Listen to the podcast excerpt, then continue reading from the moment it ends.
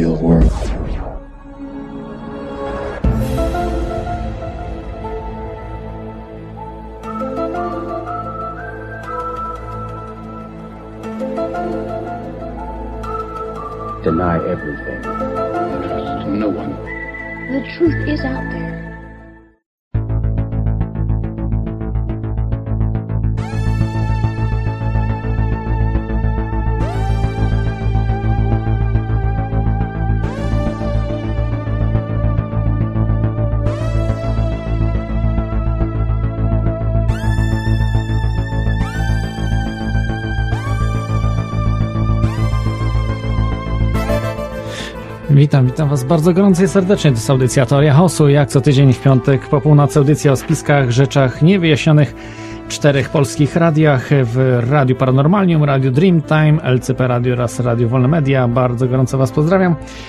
Słuchających na żywo, a także słuchających e, audycji offline, jeśli e, słuchacie tego o, właśnie później, nie na żywo.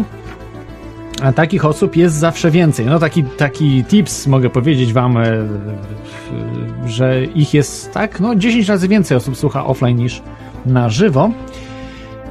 E, Dziś jest 7 grudnia 2018 roku i tak, zanim przejdę do tematu audycji, chciałbym także podziękować wszystkim sponsorom audycji. No i dzisiaj, tak jak, jak co tydzień, znaczy właśnie nie co, co miesiąc, raz w miesiącu, w pierwszym dniu tygodnia przeczytam listę sponsorów, osób sponsorujących audycję. I tak, mam nadzieję, że nikogo nie pominę. W październiku audycję sponsorowali Bishop, Edward, Łukasz, PQ1, Paweł, Rafael, Shutdown, Thomas, Freeman, Juby, zawodowy słuchacz. W listopadzie audycję sponsorowali Avatar 74, Bishop, Blom, Kamila, Paweł, Rafael, Juby, zawodowy słuchacz. Wielkie dzięki za wszelkie wpłaty. I jeżeli chcielibyście zostać jednym ze sponsorów, możecie to zrobić przez stronę audycji teoriachaosu.com i tam są instrukcje, jak to zrobić. Wielkie, wielkie dzięki. I cóż, przejdę może do newsów. Jest trochę ich. Zebrało się dzisiaj, dzisiaj pokrótce, bo no, mogę zdradzić, mamy gościa. E, więc zacznę może od no, nieprzyjemnej sprawy, ale w Polsce kompletnie pominiętej. E, Jeffrey Epstein, e, jeden z bardziej znaczących pedofilów, miliarder, e, być może też wzbogacił się na handlu, e, na handlu e, ludźmi, kobietami, młodymi kobietami, niepełnoletnimi, dziećmi. E, Natomiast udowodniono mu kilka rzeczy. Przesiedział, no właściwie nie przesiedział, dzięki temu, że ma miliardy, to wszystko się po prostu po kościach mu rozeszło. No i tym razem znowu są kolejne pro procesy, w których uczestniczy. E, Natomiast, e, natomiast niestety, e, póki co zostały one jakby oddalone przez porozumienie stron.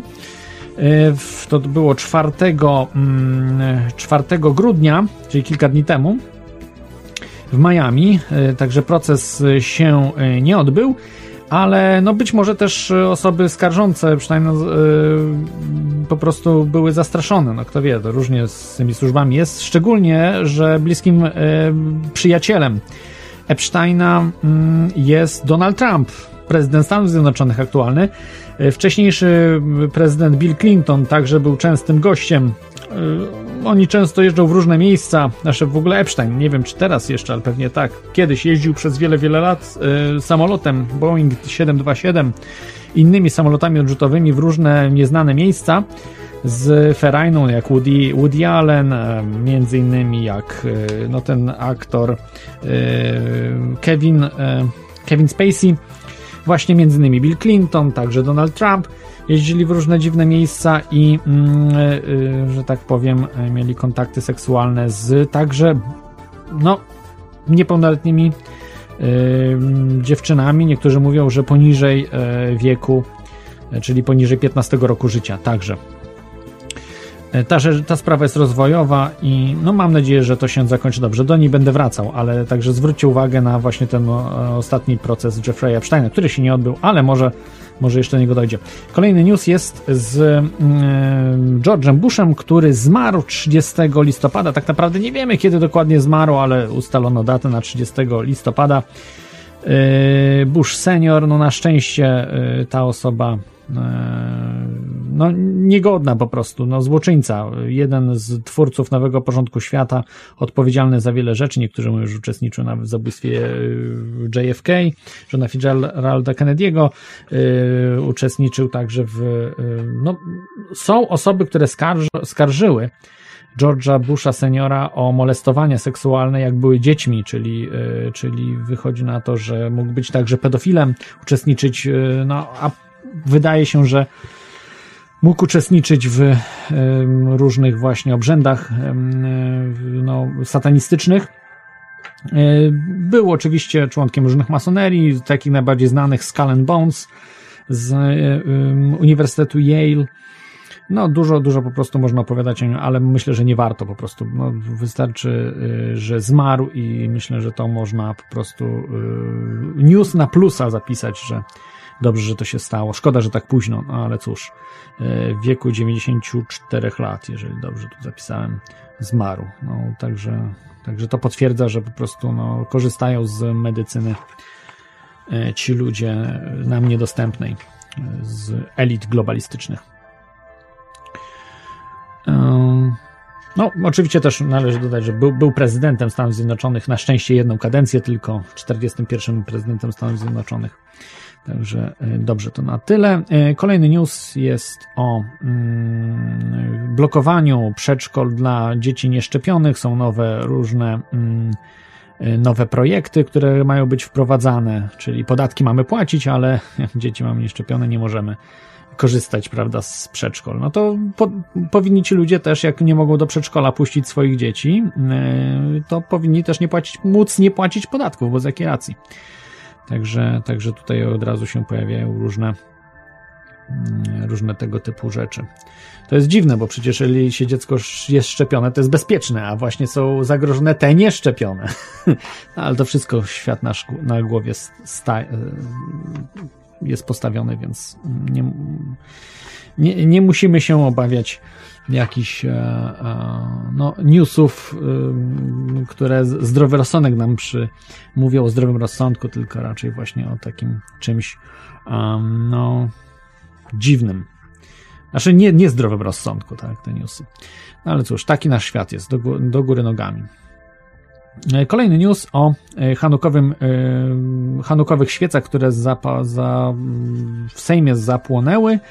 E, wyobraźcie sobie, tylko dwie, mm, dwa państwa zapaliły świece hanukowe, e, w, nawet e, i to nie są Stany Zjednoczone.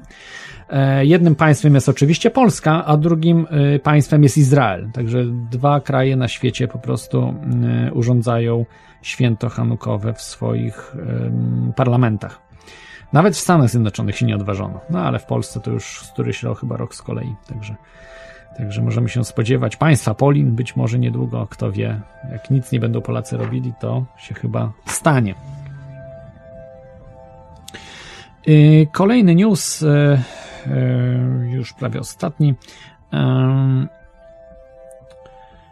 Partia Wolność i Ruch Narodowy wspólnie w, w eurowyborach, znaczy wspólnie pójdą do euro, eurowyborów i myślę, że mają szansę na dwucyfrowy wynik. Ja prawdopodobnie będę popierał yy, ich, jako że nie wiem, nie ma innego wyboru tak naprawdę. No, partia Cookies okazała się koniem trojańskim.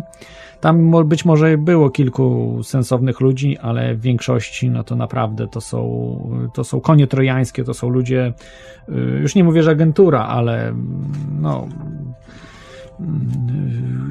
ci, którzy byli w porządku, zostali albo odsunięci, albo zamordowani, tak jak y, być może zamordowani, bo nie wiem, jak poseł Wójcikowski, więc y, zostali bardziej y, koniunkturaliści i też być może osoby o wątpliwym morale, którym się dopiero będziemy dowiadywali, więc naprawdę nie warto pobierać Kukiza. Ja będę lobbował za, za właśnie tym wyborem jako jedynym sensownym. E, no, popierałbym partię libertariańską, ale takiej partii nie ma póki co. I ostatni news o cyfrowej telepatii. Jest news o cyfrowej telepatii. Naukowcy połączyli umysły trzech ludzi. Ja już o tym wspominałem o internecie 3.0 o tym, o tej telepatii, którą można zbudować samemu w domu, tylko trzeba wiedzieć jak, o telefonie grawitacyjnym też wspominałem, Mm, robiłem o tym audycję, odsyłam Was do tych audycji wcześniejszych i zainteresowaniu się tym tematem, bo to już jest, działa od dawna, natomiast w tej chwili y, być może na różnych poziomach technologicznych. Natomiast y, tutaj próbują to robić na zasadzie takiego twardego, twardej telepatii, czyli takiej metodą prób i błędów na zasadzie właśnie fal e, elektro, elektrycznych z naszego mózgu i który skanuje różne nasze myśli i tak dalej i próbuje to połączyć, natomiast są jeszcze inne metody bardziej zaawansowane, które są bardziej i mniej, to znaczy jak to dokładnie działa, to jest dużo większa tajemnica, ale łatwiej stworzyć urządzenia do tej tele, telekomunikacji, właśnie do tego telefonu grawitacyjnego. No ale mówię, odsyłam to do innych, innych mediów. Yy, dobrze. Yy, to będzie na tyle. I tak, i e, zacytuję, jak zawsze zaczynam te, temat audycji cytatem: Pomóż nam pomagać dzieciom. Te słowa powiedział nasz y, dzisiejszy gość, y, pan Paweł Benasz. Witam panie Pawle, czy jest pan z nami? Witam serdecznie Państwa, witam Pana redaktora, tak jestem. O, wspaniale się słyszymy, bardzo, bardzo dobrze słychać. Także, e, także tak, y, to, to Pana słowa, prawda? Na, na stronie Fundacji y, Dobrego Pasterza, której podejrzewam jest Pan prezesem, czy, czy y, no, twórcą, Fundacja imienia Dobrego Pasterza. Czy, czy, jest pan, czy jest Pan głównym, odpowiedzi- głównym odpowiedzialnym za tą fundację? Tak, jestem głównym odpowiedzialnym, aczkolwiek, tak. aczkolwiek te słowa, które są umieszczone na stronie, to nie są moje. Kolega robił stronę, jak mnie nie było Aha. wtedy, ale e, tak, tutaj chodzi o zainteresowanie, e, żebyście Państwo pomogli nam zainteresować społeczeństwo losem dzieci w domach dziecka, bo po to została kiedyś stworzona fundacja. Ja jeszcze może tak pokrótce, bardzo chętnie będę odpowiadał na wszystkie pytania Państwa. E, jeżeli będą jacyś słuchacze mieli pytania, oczywiście nie ma tematu tabu, jeżeli chodzi o sprawę fundacji, o sprawę dzieci. Mhm. No i dzięki temu. Zachęcam, tak. zachęcam do zadawania pytań. Y, dzięki temu, że to jest internet, póki co jeszcze jest wolny, nie trzeba żadnych jakichś dowodów, nie trzeba żadnych logowań, jakichś potwierdzania, prawda, paszportów internetowych i innych innych bzdur. Także póki co mamy jeszcze wolny internet. Mm, możecie dzwonić do audycji telefon 33 44 54 327 i skype teorychaosu.com. Y, a ja do pana, y, panie Pawle, mam, bo dzisiaj będziemy rozmawiali o handlu dziećmi.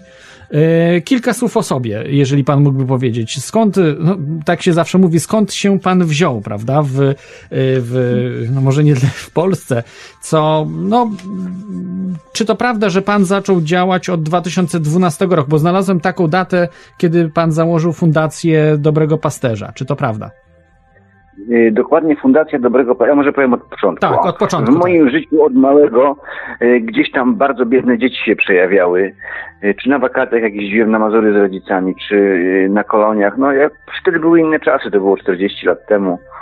Była bieda w Polsce i jakaś taka empatia u mnie się narodziła. Ja, ja, bardzo współczułem tym dzieciom, zresztą potem miałem kontakty jeszcze jako małe dziecko z dziećmi w domach dziecka, które gdzieś tam nawiązywały się na koloniach. Tak w skrócie. No i w życiu dorosłym ja przez 20 lat pomagałem dzieciom z domów dziecka na tyle, na ile potrafiłem. Czyli przychodziły święta, starałem się dowiedzieć, jakie mają potrzeby. Kupowałem różne rzeczy. Zawsze prowadziłem działalność gospodarczą sam. Potem miałem taki czteroletni pobyt w Kanadzie. Ja mam dwa obywatelstwa, również kanadyjskie, ale wróciłem do Polski, co jest moją, na tą chwilę uważam, najlepszą decyzją w życiu. I pomimo, że jest ciężko w Polsce żyć i w dalszym ciągu tymi dziećmi się interesowałem, kiedy moje życie e, osiągnęło jakiś tam pułap, e, gdzie mogłem zająć się bardziej tym, może spełniać swoją pasję.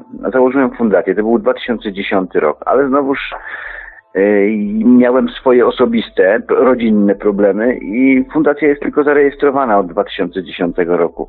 Musiałem sp- sprawy swoje osobiste mm, poukładać i z 2016 rokiem, to jest chyba e, 17 albo 27 kwietnia, fundacja oficjalnie zaczęła działać. Nazwę ma Fundacja imienia Dobrego Pasterza. Ja jestem katolikiem e, i to była akurat Niedziela Dobrego Pasterza, tak żeby to się fajnie e, zgrywało.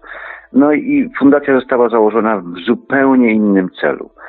Została założona, e, bo mnie bardzo bolało przez lata, jak pomagałem dzieciakom, to bardzo mnie bolało, że w Polsce, w tak katolickim kraju i chrześcijańskim, tak bardzo dzieci w domach dziecka są pomijane i zaniedbywane. Chciałem zwrócić uwagę społeczeństwa na los dzieci z domów dziecka. Głównym celem fundacji było zgromadzenie środków, z tym, że ja chciałem, żeby fundacja prowadziła działalność w dalszym ciągu to chcę, na to, aby stworzyć taki ośrodek. Ja chciałem, żeby to było w Bieszczadach, gdzie młodzież, która jest na rozdrożu życiowym, yy, ma jakieś problemy, mogłaby przyjechać, bezpłatnie tam spędzić czas i pod opieką dobrych ludzi, mądrych psychologów, jakby rozeznać swoje życie, czy jakby wyjście z problemów, tak? No i to jest dalej, cel jest dalej taki sam, z tym, że e, ja nie wiedziałem o czymś takim jak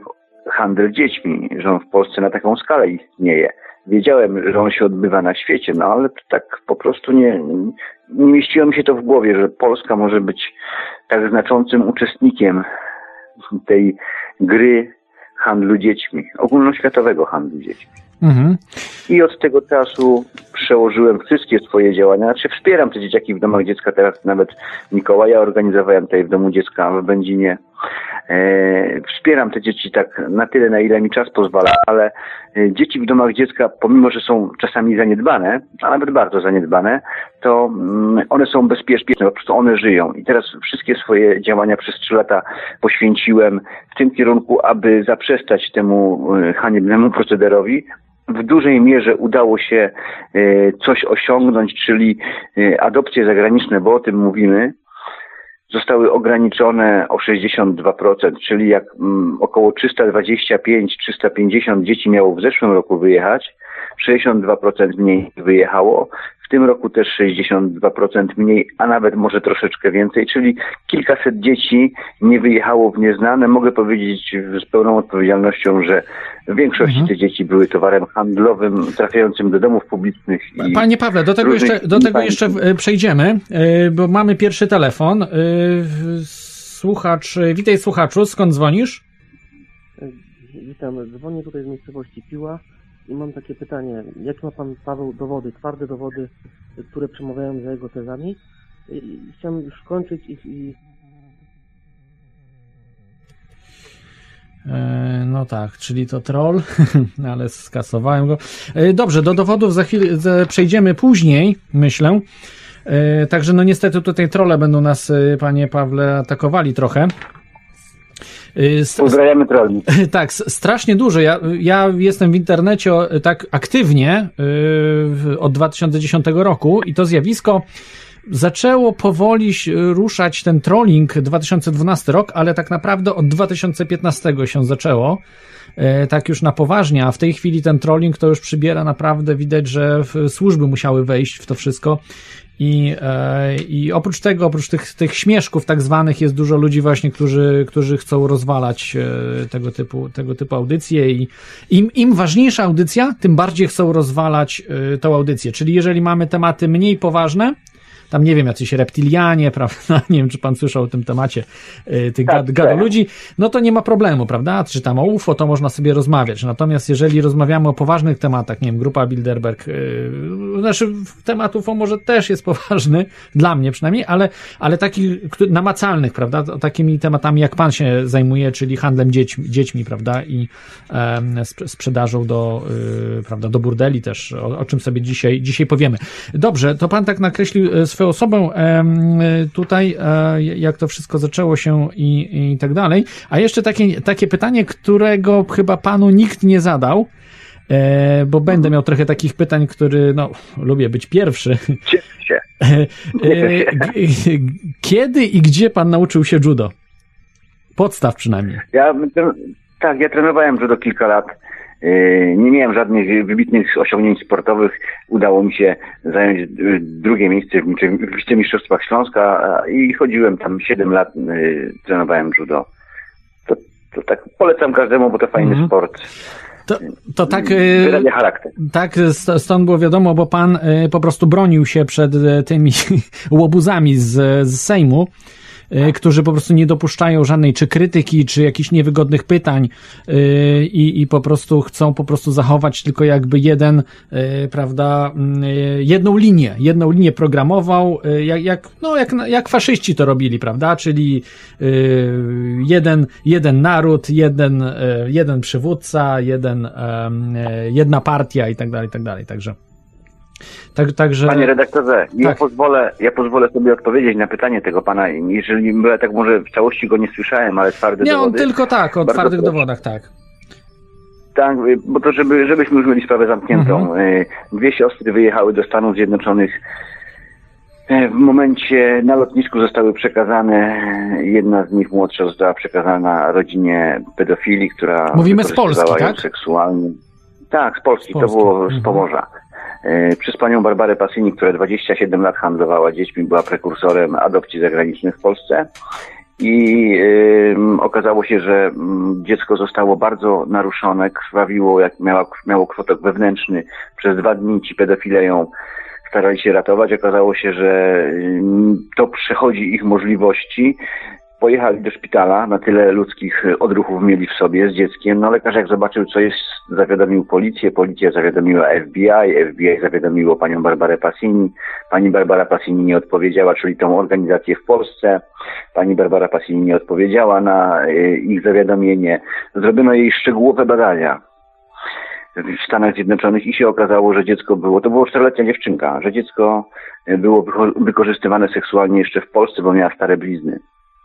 I wtedy zawiadomili Polskie Ministerstwo Mhm. Sprawiedliwości, a jako, że Polacy jeszcze się liczą z Amerykanami, wtedy zabrali Barbarze Passini zgodę na adopcję zagraniczną.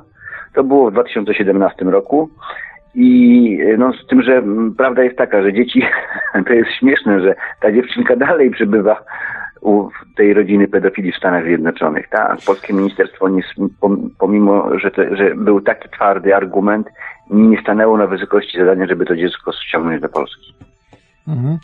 No to jest, y, to jest za, Jeden, zatrważające. jeden dowód, y, Mhm. no to jest jeden dowód, taki twardy dowód potwierdzony w ministerstwie. No, y, drugi dowód mówimy o rozdzielaniu rodzeństw, które wyjeżdżają za granicę i tutaj wiecie Państwo co, e, jest taki problem, że jeżeli chodzi o handel dziećmi, jest to tak paskudna e, dziedzina życia, dziedzina biznesu, bardzo skrywana pod dywan. Ja osobiście mam zawiadomienia, zeznania świadków, zawiadomienia prokuratur, którzy mówią o tym, że na przykład autobus 50 dzieci przez Bielsko-Białą wyjechał. To jest zawiadomienie do prokuratury. Yy, Wyjechał do Słowacji. To były dzieci narodowości ukraińskiej, rosyjskiej, yy, jak również żydowskiej. Tam było kilkoro polskich dzieci. I yy, te dzieci zostały poddane, chłopcy w Słowacji zostali poddani, tam chodziło o organy, czyli uśmierceni, wycięte im organy. Ciała zostały zutylizowane. Gość podaje dokładnie wszystkie dane, gdzie zostały ciała przekazane, gdzie zostały zutylizowane w okolicach Poczdamу w Niemczech, a dziewczynki trafiły do burdeli. I takich zawiadomień od ludzi, którzy opisują fakty i jest odmowa wszczęcia, odmowa wszczęcia albo pozostaje bez rozpatrzenia. Ja mam masę, ja spotykam się z ludźmi, którym e, zabrano dzieci. Ja spotykam się z ludźmi, którym y, dzieci po wyjeździe, znaczy po pobycie w y, domu dziecka wyjeżdżały za granicę i ślad po nich zaginął. Musicie Państwo wiedzieć jedną rzecz, że y, polskie dziecko, jeżeli wyjeżdża za granicę w adopcji zagranicznej, to y, jest zmieniany mu PESEL, wszystkie dane są zastrzeżone jak dziecka, jak również rodziny, która go adoptowała i my o tym dziecku nie wiemy już nic. I teraz dla tego pana, który zadał pytanie, ja mam takie pytanie. Proszę pana, co ma zrobić trzyletnia dziewczynka, czy czteroletnia dziewczynka, którą znałem osobiście, kochałem jak swoją, jak swoje dziecko i ona wyjeżdża do Stanów, do, do Włoch wyjechała, jej siostra do Włoch, do drugiej rodziny i to były właśnie do, dzieci z domu dziecka w Będzinie, a brat y, Dominik zostaje, to jest chory, dziecko chore zostaje w Polsce. Y, o tym dziecku nie wiemy nic. Następna sprawa, y, mm, Jeżeli możemy dodać, taka- że, y, że prawda, do Włoch y, większość dzieci wy, wyjeżdża z tego, Dokładnie co... 71, Mhm. tak. W 2017 roku 71% dzieci wyjechało w adopcjach zagranicznych do Włoch. Następnym krajem, y, który się lubuje w polskich dzieciach, to są Stany Zjednoczone, no i potem już zdawkowo kraje europejskie, te wysoko rozwinięte, czyli Francja, Niemcy, Szwecja, ale to już takie y, niskie y, liczby procentowe. I teraz Adaś Krupiński. Chłopczyk, ja byłem, byłem u niego w domu, w życiu się nie poukładało. Mama e, alkoholiczka, tato nie żyje, ma troje rodzeństwa, ale ma kochającą babcię, ma kochającą ciocię, której nawet mąż pracuje w służbach e, mundurowych, tak?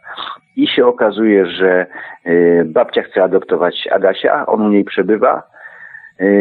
Jak, czy państwo zabrało władzę rodzicielską mamie. Adaś przebywał u babci. Za chwilę Adasia zabierają od babci do pieczy zastępczej i potem go przekazują do adopcji zagranicznej. Miał najpierw pójść do Francji, zagroził samobójstwem, Francuzi się wycofali, potem do Stanów Zjednoczonych, drugi raz zagroził samobójstwem, Amerykanie się wycofali i ja w sprawie Adasia byłem na jego sprawie w sądzie. Babcia chce go adoptować. On mieszka z bab, mieszkał z babcią, mieszkanie 38 metrów, blokowisko Wrocław, warunki super. Babcia, kobieta starej daty, czyli wszystko jak należy w domu, tak? I dyscyplina, i miłość, i, i obowiązki.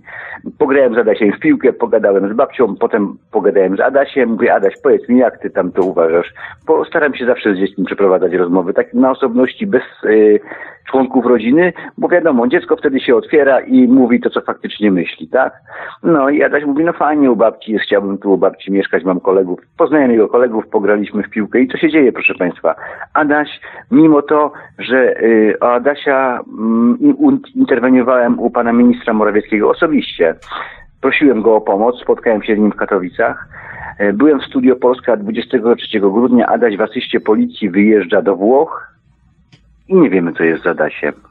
Adaś 12-letni chłopak, który był na mediach społecznościowych, na tych portalach społecznościowych, na Facebooku, także on na pewno by się odezwał do swoich znajomych, do Mhm. I się nie odezwał, kolegów, tak? Nie, nie tak? odezwał się w ogóle. Nie, nie, cisza, cisza, cisza, cisza, cisza. Nie ma, Adaś się już nie znajdzie. Adaś się nie znajdzie, bo to będzie żywy dowód na istnienie handlu dziećmi w Polsce. Mhm. Znaczy, Pojechał mówimy o handlu, handlu dziećmi na zasadzie, że trafia do pedofilów, do y, ludzi, którzy po prostu y, traktują y, dzieci jako towar. Nie mówimy tu, o, że trafił do y, rodziny zastępczej, kochającej, Nie, nie. y, tylko mówimy właśnie, że, że został potraktowany jako towar. Dokładnie. Proszę Państwa, według mojej oceny y, dzieci, które trafiają do adopcji zagranicznej, to jest moja ocena, na niczym nie oparta, także nie mam tutaj, to jest po prostu mój jakby takie mm, wyczucie. 10, maksymalnie 15% dzieci trafia do normalnych rodzin, które im pomagają. Reszta y, trafia do handlarzy, którzy je sprzedają i one trafiają, te dzieci, mm, przede wszystkim domy publiczne i tutaj mówimy też o handlu organami. Mhm.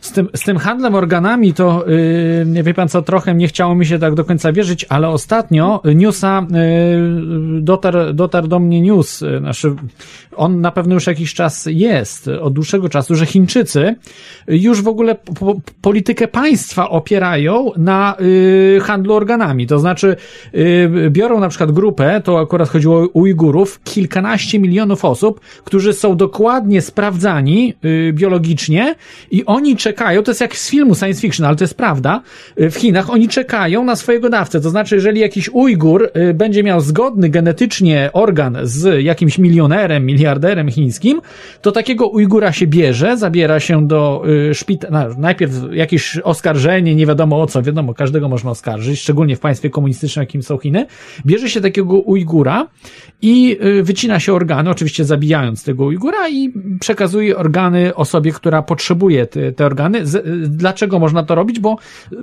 y, Chińczycy, państwo chińskie przeprowadziło dokładne badania wszystkich genetyczne, dokładnie, to naprawdę zbadano ludzi, nie tylko nie chodzi, pobrano krew, tylko pobrano DNA, pobrano y, rysopisy, jakieś y, prześwietlali tych ludzi w ogóle promieniami, y, czy rentgenowskimi, czy jakimiś innymi, jak y, dokładnie to wszystko wygląda. Y, Także, także to są, to są po, poważne rzeczy i podejrzewam, to samo może być, no, Mówi się bardziej, może nie tyle, y, jeśli chodzi o dzieci, prawda, o organy dzieci dla y, przeszczepów dla innych dzieci, ale że wykorzystują ci, no, patologiczni, no, ci, ci przestępcy, tak, ci naj, największe bydlaki z największych globaliści, y, którzy wykorzystują organy czy krew dzieci do, nie wiem, do po prostu wy, wykorzystywania do odmładzania się, prawda. Y, chodzą takie plotki, no nie ma, nie ma jednoznacznych na to dowodów, ale y, liczba y, dzieci, które giną i, y, no, i te rzeczy, którzy, które oni pokazują, bo to czasami można widzieć w różnych miejscach, prawda, y, te jakie obrzędy różne robią, jak, jak zachowują się, e, że, że może być coś, coś na rzeczy. Czy, czy pan twierdzi, że mogą być po prostu też dzieci traktowane do przeszczepów dla innych dzieci? Proszę Może Państwa, oczywiście, ja teraz dam Państwu jeden przykład, tak? Zgłosiła się do mnie kiedyś pani z Bytomia. Ja mieszkam w Sosnowcu, czyli niedaleko. Spotkaliśmy się w Katowicach. Państwo, którzy wychowują dziecko od małego, to ludzie tacy społecznicy, którzy pomagają tym dzieciom od serca, tak? Wzięli dziecko do pieczy zastępczej, chcieli je adoptować. Dwuletni chłopczyk, trwale chory, czyli mówimy tu o chorobie, już teraz nie pamiętam, czy to było zespół Downa, czy jakaś taka choroba, która, y, której medycyna nie leczy, czyli jak nie ma cudu, to wiadomo, że to dziecko już zdrowe nie będzie. To y, biorąc pod uwagę stan y, dzisiejszy medycyny, tak? Y, I co się dzieje? Y, Nie mogą tego dziecka, chcą je adoptować, ale się okazuje, że się zgłosiła adopcyjna rodzina w Stanach Zjednoczonych. I zażyczyli sobie, bo mm, takie dziecko zanim wyjedzie, to ma w Polsce robione na koszt podatników, czyli państwa, wszystkie badania. Oni sobie zażyczyli jeszcze przed wyjazdem badania DNA. Proszę mi powiedzieć, po co dla rodziny amerykańskiej, która niby chce pomóc choremu dziecku, tak, badania DNA takiego dziecka. Handel organami jest największym biznesem, handel ludźmi. Według organizacji A21 y, jest A albo AK20, nie A21, przepraszam, jest największym, to miał być, miał być największym, najbardziej dochodowym biznesem w 2010 roku. Mamy końcówkę 2018. Proszę Państwa, jest. Jest w Polsce y, znika około 30 tysięcy ludzi rocznie. W Stanach Zjednoczonych kilkaset dzieci rocznie znika. Znaczy kilkaset tysięcy. Jeżeli. Tak, kilkaset, przepraszam, kilkaset tysięcy. I Tak to chciałem powiedzieć, Mhm. może się przejęzyczyłem. Kilkaset tysięcy dzieci rocznie w Stanach Zjednoczonych. E, Ja spotykam się e, z ludźmi ze świata polityki gdzieś tak przy okazji albo na jakieś umówione spotkania, ale spotykam się też e, z arcybiskupami, z księżmi. Ja jestem katolikiem. Ostatnio miałem takie spotkanie 4 grudnia. To była Kuria Metropolitarna w Częstochowie, arcybiskup Wacław Depo. Ci z Państwa, którzy oglądają na przykład apel jasnogórski telewizji Trwam, to on tam, czy tam apel jasnogórski, to on y, bardzo często jest. I ja siedzę z arcybiskupem i my sobie rozmawiamy tak y, szczerze. Y, mm, on wie, ja wiem, y, że te dzieci idą na msze rytualne, proszę Mhm. Państwa. Przecież to istnieje. To istnieje, to, to nie jest rzecz, nam się wydaje, że to jest mrzonka, to nie jest y, mrzonka... y, Znaczy nie wszystkim. Tutaj, e, panie Pawle, słuchacze tutaj teorii chaosu akurat są wtajemniczeni, bo ja mówię o tych rzeczach już od lat. E, Bo mam, e, mówię, jeżdżę na spotkanie grupy Bilderberg i mam jakby pośrednie dowody na to, że tam dochodzi właśnie do tego typu e, rzeczy, prawda? Do być może nawet mszy rytualnych, ale na pewno materiały pedofilskie trafiają oraz, no za chwilkę opowiem też i panu o tych rzeczach, które też przeżyłem, ale mamy kolejny telefon. Czy, czy Także posłuchajmy może, co ma słuchacz do powiedzenia. Witaj słuchaczu, skąd dzwonisz? Halo? To ja? Tak, słyszymy cię.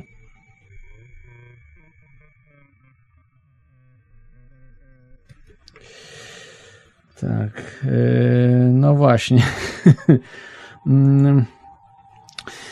To był kolejny troll, który gdzieś tam e, no, reklamuje innych troli. E, także e, także przykro, przykro mi, że mamy ten atak.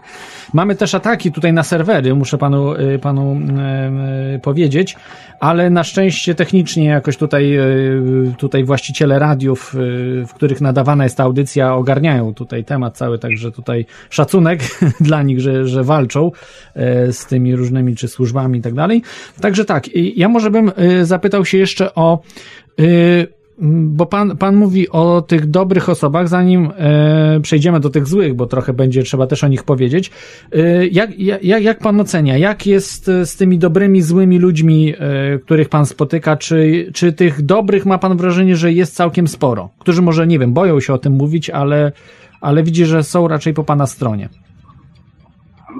Znaczy się, dobrych ludzi jest duża większość boją się z uwagi na, ja myślę, że na zapiastowane stanowiska. Mówię o tych ludziach yy, z życia politycznego, z życia kościelnego. Yy, starają się pomóc mi nakierować, gdzieś komuś przekazać informacje, ale jest zmowa milczenia. Ja tylko chciałem Państwu wyjaśnić, może Państwo wiecie, dlaczego, dlaczego chodzi o polskie dzieci. Tu przede wszystkim trzeba wziąć pod uwagę jeden aspekt. Biorąc pod uwagę, że istnieje dobro i zło, to mm, dzieci z Europy Wschodniej, między innymi z Polski, w większości są dziećmi ochrzczonymi. Jeżeli mówimy o dlaczego te dzieci są tak cenne, dlatego że nie ma nic bardziej cennego, biorąc pod uwagę ten aspekt duchowy istnienia dobra i zła, niż jak zabranie dziecka spod, z owczarni pana, tak to nazwijmy, tak, i złożenie ofierze dla złego. Dlatego dzieci, które są chrzczone z Europy Wschodniej, są tak cenne, dlatego między innymi prezydent Putin, jak się dowiedział, co się dzieje z jego dziećmi w Stanach Zjednoczonych, to od razu zakazał adopcji zagranicznej, potem mm, sprawdził to wszystko i się okazało, że sprawy się potwierdziły i rosyjski parlament zakazał całkowicie adopcji zagranicznej, co było, chciałem Państwu powiedzieć, w 2017 roku, o czym się w ogóle nie mówi, jednym z powodów, z warunków zniesienia sankcji Stanów Zjednoczonych wobec Rosji był e, warunek, żeby Rosja wznowiła, wyraziła zgodę na adopcję zagraniczną dzieci, czego Rosja nie uczyniła do dnia dzisiejszego. Tego mhm. Państwo w głównych mediach nie usłyszycie. I tak sprawa wygląda. Yy, rozumiem. Jakieś, pytanie? słyszałem teraz, yy, znaczy nie wiem, czy to też z Pana audycji, że Etiopia też, na, nawet taki kraj, tak, tak. Że za, zawiesiła adopcję, co, co by szokujące, że jakiś kraj afrykański, prawda? Y, prawda, no, zastopował te y, adopcje zagraniczne, bo bardzo dużo, też tutaj w Irlandii, bo skąd, skąd nadaje, w Irlandii e, dużo osób właśnie z Afryki adoptuje i y, sądzę, że też z tymi adopcjami zagranicznymi tak jest, że jakaś część tych adopcji jest naprawdę, myślę, w porządku, że nie wszystkie dzieci są krzywdzone, E, natomiast, e, no właśnie pytanie, e, jaka część, prawda, jest, jest ok, a jaka część jest nie ok? Czy, czy pan może udzielić Panie odpowiedzi? Proszę, ja, państwa, proszę Państwa, nie, tak, weźmy może troszeczkę inaczej. Mhm. Niech pan mi powie, jakie jest znaczenie, czy na 100 dzieci, które wyjadą zagraniczne, czy 20 będzie e, towarem handlowym, trafi, straci życie, tak to nazwijmy pokrótce, w jakikolwiek sposób, tak, i w jakimkolwiek czasie, odstęp, odstępie czasowym, czy ich będzie 70. Gdzie jest godność ludzka tutaj w tym wszystkim? Nie możemy, dopóki jedno dziecko będzie wyjeżdżało za granicę bez kontroli państwa, na to nie możemy pozwolić. Ma pan rację, Etiopia zakazała adopcji zagranicznych. W tej sprawie ojciec Leon Knabit napisał list do pana prezydenta. Ja go zawiozłem do Warszawy i z, z prośbą o pomoc. Zresztą również jeden z nielicznych duchownych, który bardzo mnie wspiera w moich działaniach, e, napisał list do Rzecznika Praw Dziecka i napisał, ja Państwu cytuję, możecie mieć, e, możemy mieć różne zdanie na temat Pawła Bednarza i jego fundacji, ale mówi fakty, bo ja mówię same fakty. E, I napisał dalej, że, bo on został uznany przez, został odznaczony orderem kawalera uśmiechu. I on apelował do pana Michalaka i do wszystkich kawalerów, y, którzy zostali wcześniej oznaczeni tym orderem, że dopóki ta sprawa nie zostanie załatwiona, niech na naszych twarzach nie, nie pojawi się szczery uśmiech, uśmiech radości. Te dzieci cierpią i tutaj uszanujmy godność ludzką. No, to nie ma, ilościowo to nie ma znaczenia, przynajmniej dla mnie. Mhm. E, tak. ym, I ym, to, takie pytanie może trochę, trochę mniej wygodne, ale czy z e, służb specjalnych ktoś e, panu pomaga? Ja podejrzewam, że nie może pan mówić pewnie o nazwiskach i tak dalej, o mm, różnych, ale Nie, nikt mi nie pomaga. Nikt. nikt czyli państwa, z żadnych pomaga. służb nie ma, nie ma y, żadnego sygnału czy jakiegoś y, pomocy? Nie, pana, nie, dla absolutnie tego? żadne. Mhm. Służby o wszystkim wiedzą, służby to kryją. Aha. No to trochę, trochę przykre, że nie ma, nie ma dobrych osób, bo na przykład w Stanach Zjednoczonych byli ludzie y, naprawdę po naszej stronie, że tak powiem, chociażby taki szef, były szef, bo to w latach 70., 80. był szefem y, FBI y, w Kalifornii, na Kalifornię, y, szef FBI Ted Gunderson, no i on do końca życia, zmarł w 2012 roku, jeżeli dobrze pamiętam, e, e, po prostu mówił o, tej, o tych sprawach właśnie, o tej, tej satanistycznych ofiarach, prawda, o tych, że dzieci giną w Stanach i to nie giną na zasadzie, że ktoś porywa i do adopcji, tylko porywa właśnie na rytuały, prawda, satanistyczne, bardzo często na rytuały glo, globalistów, czyli tych ludzi e, z polityki, no i em, no, może, może się pojawił jacyś ludzie, którzy, którzy będą chcieli, chcieli pomagać. E, No, ja przynajmniej. Te, te rytuały satanistyczne dzieją się również w Polsce.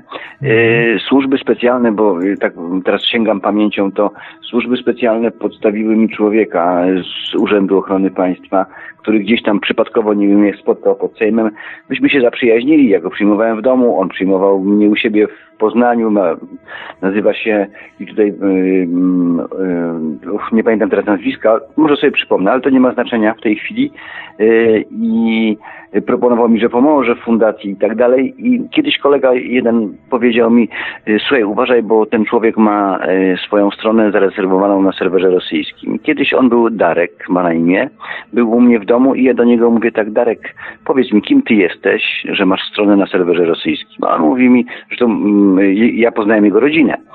A on mówi do mnie, mówi, no wiesz, no y, ja jestem y, pracownikiem Urzędu Ochrony Państwa, byłem szkolony w Izraelu, we Francji. No po prostu władza się zmieniła, y, jestem lobbystą. Czyli, ale potem mieliśmy robić wspólne interesy, bardzo legalne, tak. No i w pewnej chwili znikł zupełnie. Zupełnie. Także ja zostałem całkowicie zinwigilowany. Jedyna osoba, która się do mnie odezwała, to jest pan, który kiedyś pracował w komendzie wojewódzkiej któryś z policji w, Polsce, już nieważne których.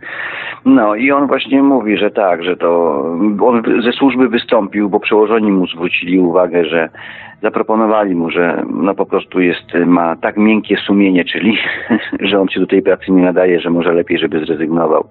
I on faktycznie, żeby żyć w zgodzie ze swoim sumieniem, mówi, zrezygnowałem z tego, a to wszystko jest prawda. Jeszcze jedna pani e, z Wrocławia, która e, pracowała w Komendzie Wojewódzkiej Policji we Wrocławiu, Teraz już nie pracuje, też się ze mną skontaktowała. Zresztą była przy rozmowie, jak z Tomaszem Sekierskim rozmawiałem na targach książki.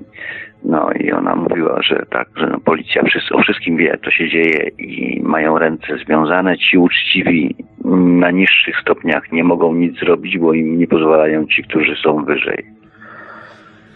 No tak to Aha. wygląda. No, czy, czyli nie uważa pan tak, trochę może to źle zabrzmi, ale że to jest trochę walka z wiatrakami? Że system po prostu jest Nie. tak e, okopany, e, wszystko jest, no, je, no, no nie wiem, ja, jak pan uważa? Nie jest tak? Poświęciłem 3 lata swojego życia. Coś Mhm. się udało osiągnąć, bo te 62% tych polskich dzieci w zeszłym roku i w tym roku już nawet troszeczkę więcej, to powiedzmy sobie jest jakieś 500, 500 dzieci, tak? Mhm. E, gdzie w większości e, one e, żyją, są w Polsce.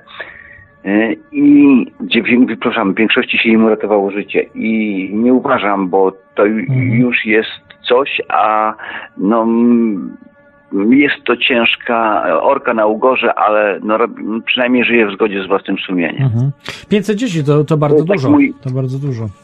To jest taki mój egoizm, tak, że po prostu może robię to y, dlatego, żeby ym, mieć czyste sumienie. A myślę, że czyste sumienie dla mnie jest dość ważną rzeczą. Po prostu honor mi nie pozwala, żebym te dzieci zostawił, bo zdaję sobie sprawę, że jestem jedną z nielicznych ludzi w Polsce, nielicznych ludzi w Polsce, którzy y, o te dzieci walczą i ja powiedziałem sobie, że dopóki nie zabezpieczę całkowicie e, bezpieczeństwa dla polskich dzieci. One niech wyjeżdżają do adopcji zagranicznych. Oczywiście, niech ona nie będzie w tym e, ograniczona całkowicie, ale niech te dzieci będą kontrolowane i niech będą miały e, możliwość ubiegania się o pomoc, jeżeli im się krzywda dzieje. No jest to skandal. Skandal w ogóle, że zrywa się y, jakiekolwiek y, nitki, że w ogóle nie można nic ani skontrolować, ani sprawdzić. Odcina się, nie wiem, internet, prawda, no, że nie ma kontaktu żadnego kompletnie z tymi dziećmi.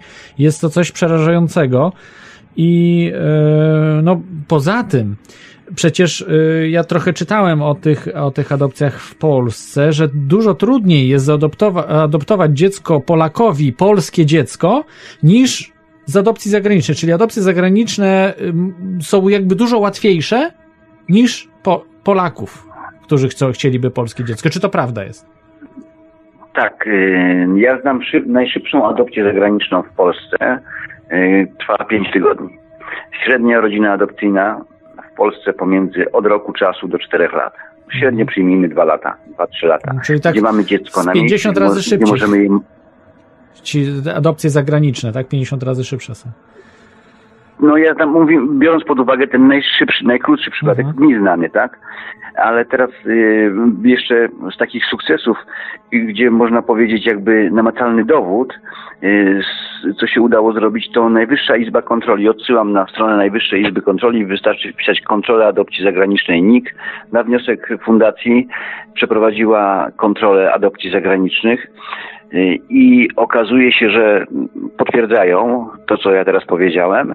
Potwierdzają następną rzecz, tak w skrócie, że y, ośrodki adopcyjne y, nie mają jednolitych przepisów i one sobie same regulują w zasadzie. A druga rzecz jest taka, że mm, ilość dzieci prawnie przysposobionych do adopcji, czyli że mają wszystkie papiery uregulowane, są, można je adoptować. Jest w Polsce szczelam. Teraz już nie będę, żeby to było około y, 3000 na, dzień, na, na, na tamten czas, a rodzin w Polsce chcących przygotować, chcących adoptować dziecko jest pięć razy więcej. Czyli tych dzieci brakuje do adopcji dla polskich rodzin, tak? A my je jeszcze wysyłamy za granicę. Mhm. I tak No, bardzo utrudniamy. Jest to handel, tak jak pan mówi, to jest ewidentny dowód na handel dziećmi, bo przecież Polacy raczej nie są w stanie, no umówmy się, ci Bilderbergowie, ci globaliści dysponują miliardami, a właściwie bilionami nawet dolarów, jeżeli mówimy o Rockefellerach, Rothschildach, także, także spokojnie miliardy dolarów mają, więc dla nich zapłacić za dziecko pół miliona dolarów to są y, kieszonkowe, no umówmy się. A powiem też panu tak, bo trochę siedzę właśnie w tych e, no takich kabalistycznych, czy właśnie tych, e, może nie tyle kabalistycznych, bo nie, nie, nie jestem zainteresowany od strony wiary, tylko od tego, żeby troszeczkę e, te tematy zgłębiać, e, od, od strony okultystycznej. Oni poszukują dzieci, dla nich dużo cenniejsze są białe dzieci od czarnych, bo czarne dzieci, e, czy kolorowe, tak, tak, tak eufemistycznie określając, m, są łatwe do dostania, prawda? Z Afryki, z Azji, gdzie naprawdę dosyć łatwo kupić, ale bardzo trudno kupić białe dzieci. No bo, yy, prawda, w Afryce nie ma, w Azji ich nie ma, w, w Rosji, co najwyżej w Rosji mogą próbować mieć, a no, ale w Rosji też Putin już w ogóle zablokował, tak, wywóz dzieci. Natomiast, Całkowicie. natomiast, no, Polska zostaje krajem bardzo otwartym na to. Więc, więc zapłacenie pół miliona dolarów za dziecko, bo tak naprawdę nie wiemy, ile, ile oni płacą e, za te dzieci, prawda? To są, to są rzeczy pod, pod stołem e, gdzieś tam e, krążące. I to mogą być naprawdę olbrzymie sumy. Jeżeli to się tak policzy, to może nawet być, prawda, nie wiem, no ja tak strzelam, ale to mogą być setki milionów złotych rocznie. Prawda? Z samej Polski. Oczywiście ma pan rację. Ma pan rację. Ja państwu powiem tak, e, z moich ustaleń wynika, że e, bardzo cenne są takie szczególne dzieci, na przykład jakbyście państwo e, tak zwane albinosy, tak? Czyli taka, taka to, jest, to jest taka perełeczka, ale bardzo są popularni i też mają duże wzięcie. To są rudzi, ruda dziewczynka i piegowata, albo chłopczyk, blondynek, albo rudy. To są takie, takie perełki, można powiedzieć. Mhm. Dlaczego? Chyba dlatego, że tak mało ich jest. Ja myślę, że oni sprawdzają właśnie DNA nie przypadkiem. To nie jest. Ja, ja bym tutaj polemizował z panem, że to chodzi o organy. Ja bym polemizował, że to chodzi o DNA. Oni y, wierzą w y, jakby naj, najcenniejsze y, genetyka, bo to da się sprawdzić, jak stary genotyp ma dany człowiek, tak? Czy on jakby stare DNA, prawda? Z takich, nie wiem, prawda, starych jakichś, no nie, nie tyle, no raz powiedzmy, jak, jak no, Maorysi, prawda, z Nowej Zelandii, czy, czy tego typu. I tak samo tutaj na przykład wiem, że celtycka y, jest bardzo cenna y, tutaj, bo oni byli taką e, jakby mało mieszającą się rasą, czyli gdzieś tam, prawda, to DNA było takie, no, starożytne, można tak określić. Tak, ma i pan. ym, Indiańska i te dzieci są używane do obrzędów różnych magicznych. No z tego przynajmniej co można się dowiedzieć, prawda? I oni dlatego dla nich jest tak cenne informacja, którą da się uzyskać z DNA. Ale to mówię, to tylko moje przypuszczenie, nie mam na to na Proszę to pana, ma to sens, ma to sens, nie myślałem to yy, pod tym kątem, w ten sposób, ma to sens, yy, a tam gdzie inaczej, prawda musi być yy, zawsze sensowna, zawsze logiczna, także być może tak jest. A ja chciałem tylko nawiązać do jednej rzeczy, bo tam słuchałem, jak pan mówił o ym, ugrupowaniu Kukiz 15 i o czym na kogo teraz głosować. Ja może tak wyjaśnię, bo żeby ukrócić ewentualne jakieś spekulacje i pytania. Generalnie mój telefon, y, zawsze go odbieram. Mam masę telefonów w ciągu dnia. Nie odzwaniam na zagraniczne numery, na polskie odzwaniam, bo ktoś może potrzebować pomocy. Jeżeli chodzi tak, to może wyjaśnijmy. Nie jestem żadnym agentem służb. jestem zwykłym człowiekiem. Y, To, że ktoś z moich członków mojej rodziny pracował, teraz już na emeryturze jest, pracował kiedyś w wymiarze sprawiedliwości, czy może nie w sprawiedliwości, ale po prostu moja mama była prokuratorem, bardzo porządny człowiek i to w ogóle y, proszę mnie nie łączyć z jakimś systemem, że jestem gdzieś, to, to, absolutnie nic takiego nie ma. A jeszcze jedna rzecz odnośnie śmierci Rafała Wójcikowskiego, bo pan o tym mówił. Jechałem 17, 16, 19 grudnia do Warszawy. Mhm. Spałem w samochodzie na stacji benzynowej, bo było zimno. Yy, czy spać by się chciało? Było To był, to był zi- 19 krótko stycznia, spałem. tak? 19 stycznia Tak, 2017 tak, tak. roku. Jechałem do Warszawy, tak, jechałem do Warszawy Mhm. do prokuratury, prokuratury Krajowej z dokumentami i na spotkanie e, do pana Antoniego e, Guta na oburzeni. Zaprosił mnie Sławomir Dul i e, jak już spałem, byłem zmęczony, zatrzymałem się na stacji, drzemnąłem się w samochodzie przy zgaszonym silniku, szybko zmarzłem, bo była, e, było zimno. Odpaliłem silnik, żeby być przed korkami, żeby Warszawę przejechać na Rakowiecką. No, był wypadek drogowy. Jako pierwszy się zatrzymałem, udzielałem pomocy.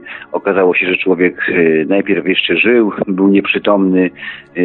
E, m, Potem już umarł, e, przyjechali strażacy, odsunęli mnie od akcji, pojechałem do Warszawy. W Warszawie się dowiedziałem, że to był poseł Rafał Wójcikowski, um, umarł mi na rękach, no i tyle. Mhm. I tutaj wziąłem telefon, zadzwoniłem do ugrupowania parlamentarnego Kukiz 15, złożyłem im kondolencje, prosiłem o przekazanie kondolencji rodzinie zmarłego. Następnie wieczorem skontaktował się ze mną wicemarszałek Tyszkę, czy Tyszka. Opowiedziałem mu całą sytuację, wysłałem na maila zdjęcie, bo miałem swoje zdjęcia porobione z tego wypadku, jak już na sam odjazd zrobiłem kilka zdjęć, tak o. E, I no i, i tyle. I potem nikt się ze mną nie skontaktował z, tej, z tego ugrupowania, a bardzo chętnie posłowie mówili, że e, i to są nie tylko oni, ale również różni youtuberzy w Polsce, że jestem osobą bardzo podejrzaną, bo najpierw judo w Sejmie okazało się, że wtedy, kiedy było tak zwane judo w Sejmie, ten incydent, to e, w tym dniu było była procedowana ustawa y, pana Wójcikowskiego, o czym ja nie wiedziałem. Ja, ja znałem tego człowieka z internetu, tam może kilka razy wiedziałem, że jest taki poseł, ale osobiście go nie znałem nigdy. No i...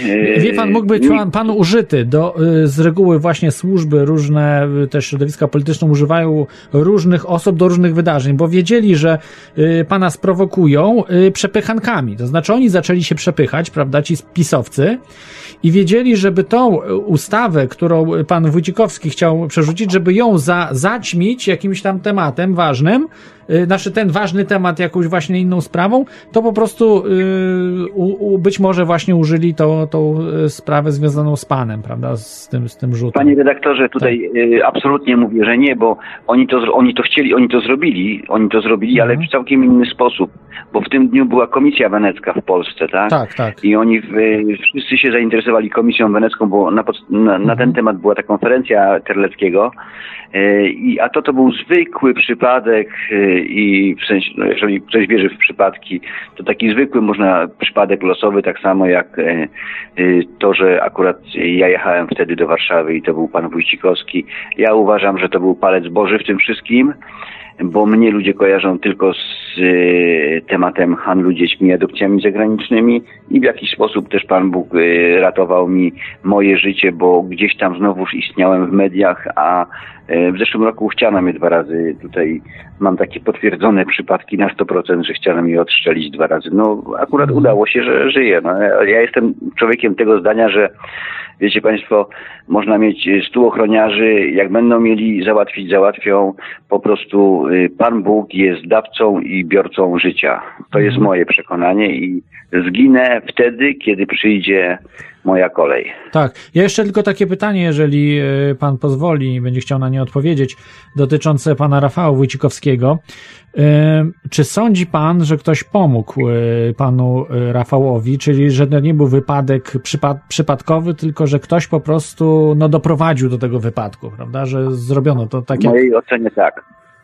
Ta, W ta, ta, mojej tak ocenie to nie była a y, po czym pan tak wnosi, że, że tak mogło być? Pana, po faktach, które potem zacząłem kojarzyć. Miejsce wypadku, w tym miejscu jakby ktoś z Państwa przejeżdżał, kiedyś to był 401 kilometr, zjazd na autostradę jest 4 km, 5 km wcześniej i wyjazd też 5 km, czyli jakby tak w środku, w szczerym polu. Przyjeżdża straż pożarna, która jest w ogóle niebezpieczna, to jest ochotnicza straż pożarna, a mimo, że bliżej jest jednostka wyspecjalizowana do do tego, żeby udzielać pomocy na wypadkach drogowych na autostradzie A8. Następnie y, uszkodzenia samochodu, y, w ogóle się to, to, to z tymi uszkodzeniami tych samochodów, które tam były, to w ogóle się nie ma do niczego. Zadzwonił do mnie pan ze Szwecji, który się w gazecie y, chyba warszawskiej zajmuje się m, analizą wypadków drogowych, iż chodzi o uszkodzenia pojazdów. No i on, y, on mi to, on mi pierwszy, wie pan co, no niech pan mi opowie o tym wypadku, jak to było i tak dalej. I tam się pytał szczegóły, jak ten człowiek leżał i tak dalej, czy był, no takie szczegóły, które ja pamiętałem, tak. No ja mu to wszystko powiedziałem, on potem taką analizę i przesłał mi na maila tą całą jego analizę i tam się nic nie zgadza. Mm, Po prostu on mi powiedział tak, wie pan jak to się robi? A ja mówię, no nie wiem. A on mówi, no to proszę pana, bardzo prosto. Yy, Pan poseł już w samochodzie był przygotowany, dostał zastrzyk, leżał w samochodzie, samochód był wcześniej rozbity, samochód był na lawecie i laweta jechała i w odpowiedniej chwili spuściła samochód na drogę. I tyle. A pan poseł Rafał Wójcikowski pięć dni wcześniej na internecie to można znaleźć, on mówił, że przyszło do niego dwóch smutnych ludzi, takich określił, Mhm. i powiedzieli mu, żeby już na giełdzie nie grał, bo już swoje wygrał i żeby się nie interesował pewnymi spółkami, bo to też nie jego sprawa. To mówił, ale wracając jeszcze No. do tego, bo to jest bardzo ciekawa, e, ciekawa rzecz, o której pan powiedział, czyli, e, czyli tak, mógł być po prostu przygotowany, czyli on nie miał obrażeń, nie wiem, zakrwawiony był, prawda, no, w- w- ręka połamana, no bo to wiadomo, no, w wypadkach takie rzeczy się zdarzają. Jak pan to, to widział? Proszę Państwa, samochód był tak zrobiony, jakby po nim czołg przejechał. Poseł leżał w samochodzie. No to powinien e, być było- cały zakrwawiony, no nie, nie ma szans Nie, on nie był, proszę Państwa, on nie był draśnięty, tam nie było zadrapania. Zwłaszcza, że on był w koszuli i tą koszulę potem rozdarto, jak już yy, była akcja reanimacyjna, w której jeszcze uczestniczyłem, tak? No, to on nie miał żadnych obrażeń, tam nie było nic. W samochodzie była totalna demolka, siedzenia połamane, także tutaj na zewnątrz to, wie pan, to, to, to, to w ogóle niemożliwe, żeby człowiekowi, to jest w, w mojej ocenie, to bardzo mało prawdopodobne, żeby człowiekowi nic się nie stało. Dlatego, y, no, tutaj kolejny powód, y, y, że, że to nie było tak. Poza tym gdzieś tam była sprawa z tym akumulatorem, on był na, niby na światłach awaryjnych, akumulator był gdzieś 20 metrów dalej, co jest nieprawdą, y, w sensie takim, y, ja nie wiem gdzie był akumulator, ale y, jak ja podjechałem i zatrzymałem się, to samochód był bez świateł awaryjnych, stał z Mhm. boku. No także to, i poza tym wie pan, dwóch, dwóch ludzi, którzy stało z boku, bardzo dziwnie, czy w mojej ocenie bardzo dziwnie się zachowujących, albo byli w szoku, bo ja się e, zatrzymałem, wyskoczyłem z samochodu, patrzę, no są trzy samochody rozwalone, dwa w rowach, e, jeden prawie jeszcze na, na pasie. No i mówię, co tu się stało? Oni mówią, no to wypadek. To gdzie jest poszkodowany? I w pierwszej kolejności oni mi odpowiedzieli, że nie wiemy, gdzie jest, stał koło samochodu, myśmy przejechali, coś w nas uderzyło i gościa nie ma. I ja sobie pomyślałem, że po prostu przejeżdżał samochód następny, patent gdzieś tam uderzył w barierki, przejeżdżał samochód następny, tak? E, Jak on wyszedł z samochodu, to go potrącił, no i gdzieś tam go wywalił w pole, poleciał. Dlatego e, zacząłem biegać tam dookoła. Już nie patrzyłem w samochodzie w pierwszej chwili, bo uwierzyłem im, że jego nie ma w samochodzie. Zacząłem biegać tam i w, to już, już było tak, zaczął się robić e, dzień, czyli jeszcze było ciemno, no ale wszędzie był śnieg dookoła, oprócz drogi. I mówię, jeżeli poleciał gdzieś dalej, to na śniegu będę widział czarną plamę, tak? No i w, tam w, w momencie gdzieś, gdzie mogłem zobaczyć, patrzę, no nie ma nigdzie dookoła, wracałem i pomyślałem sobie, że może on spadł i przygniótł go samochód, tak? Bo była taka szczelina gdzieś 10 centymetrów pomiędzy śniegiem a samochodem. Mm, Ale było za ciemno, żebym to zobaczył. Poleciałem do samochodu po latarkę, bo mam latarkę, a ten wyciągam latarkę i ten człowiek mówi, proszę pana, jest. A ja mówię, gdzie jest? On mówi, w samochodzie. No to wyrwaliśmy tylne drzwi, no i tyle. Mhm. I za chwileczkę przyjechało pogotowie. No to, te, to też... żył, żył. W każdym tak. razie poseł, poseł żył, miał puls, słaby puls i słabo oddychał. Nie był komunikatywny zupełnie. Mhm. Y, czyli Wtedy nie faktycznie mógł być, mógł być tak y, po prostu zabity, jak, jak, pan y, mówi, czy jak panu wys, wysłano prawda, informację, że mógł być po prostu to upozorowany wypadek, a jemu coś tam wstrzyknięto. Natomiast to też jest ciekawa sprawa, że z ruchu Kukiza naprawdę się nie, nie mocno nie interesowali Rafałem Wójcikowskim. Kompletnie przemilczali temat. Kompletnie w ogóle dzisiaj już nikt nie mówi o nim. Z ruchu Kukiza. To Wie mnie pan, bardzo ubodło. Bo jak kolega po prostu ulega dziwnemu wypadkowi, a oni milczą, wodę w usta yy, nabierają i koniec. No to, to, to nie, to, to, pan, to to jest coś jest nie jedno. tak. To jest jedna rzecz, ale druga rzecz jest taka dla mnie bardziej zastanawiająca, która się wiąże z moją osobą, bo ja byłem y, w, u Kukiza w parlamencie mm, dwukrotnie. Oni mają wszyscy posłowie mają, oni wiedzą, że ja byłem, zostawiałem dokumenty odnośnie adopcji zagranicznych, zostawiałem wizytówki. Oni wszyscy mają mój telefon i niech pan zobaczy. I nikt z nich y, z kolegów, tak, nie zadzwonił do mnie prywatnie, oprócz Tyszkę.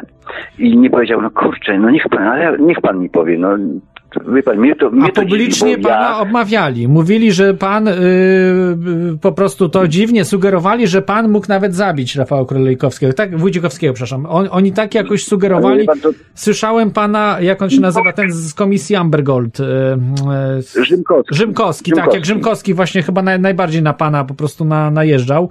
I dziwne, no Tak, jak, jak może najeżdżał na pana, a do pana nie zadzwonił, prawda? No to jest, to jest zobacz.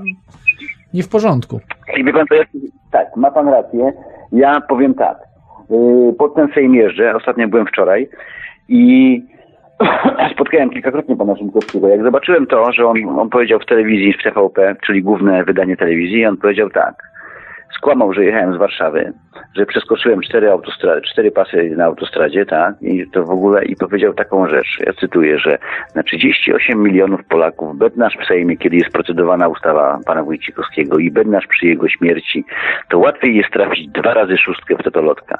Proszę państwa, jestem człowiekiem prostym, raptownym. Jak spotkałem pana Rzymkowskiego pod Sejmem, to mówię tak, panie pośle, porozmawiamy, jak on mnie zobaczył, to mówi, proszę mi dać spokój. A ja mówię, panie pośle, może wyjaśnimy sobie sprawę śmierci pana Wójcikowskiego.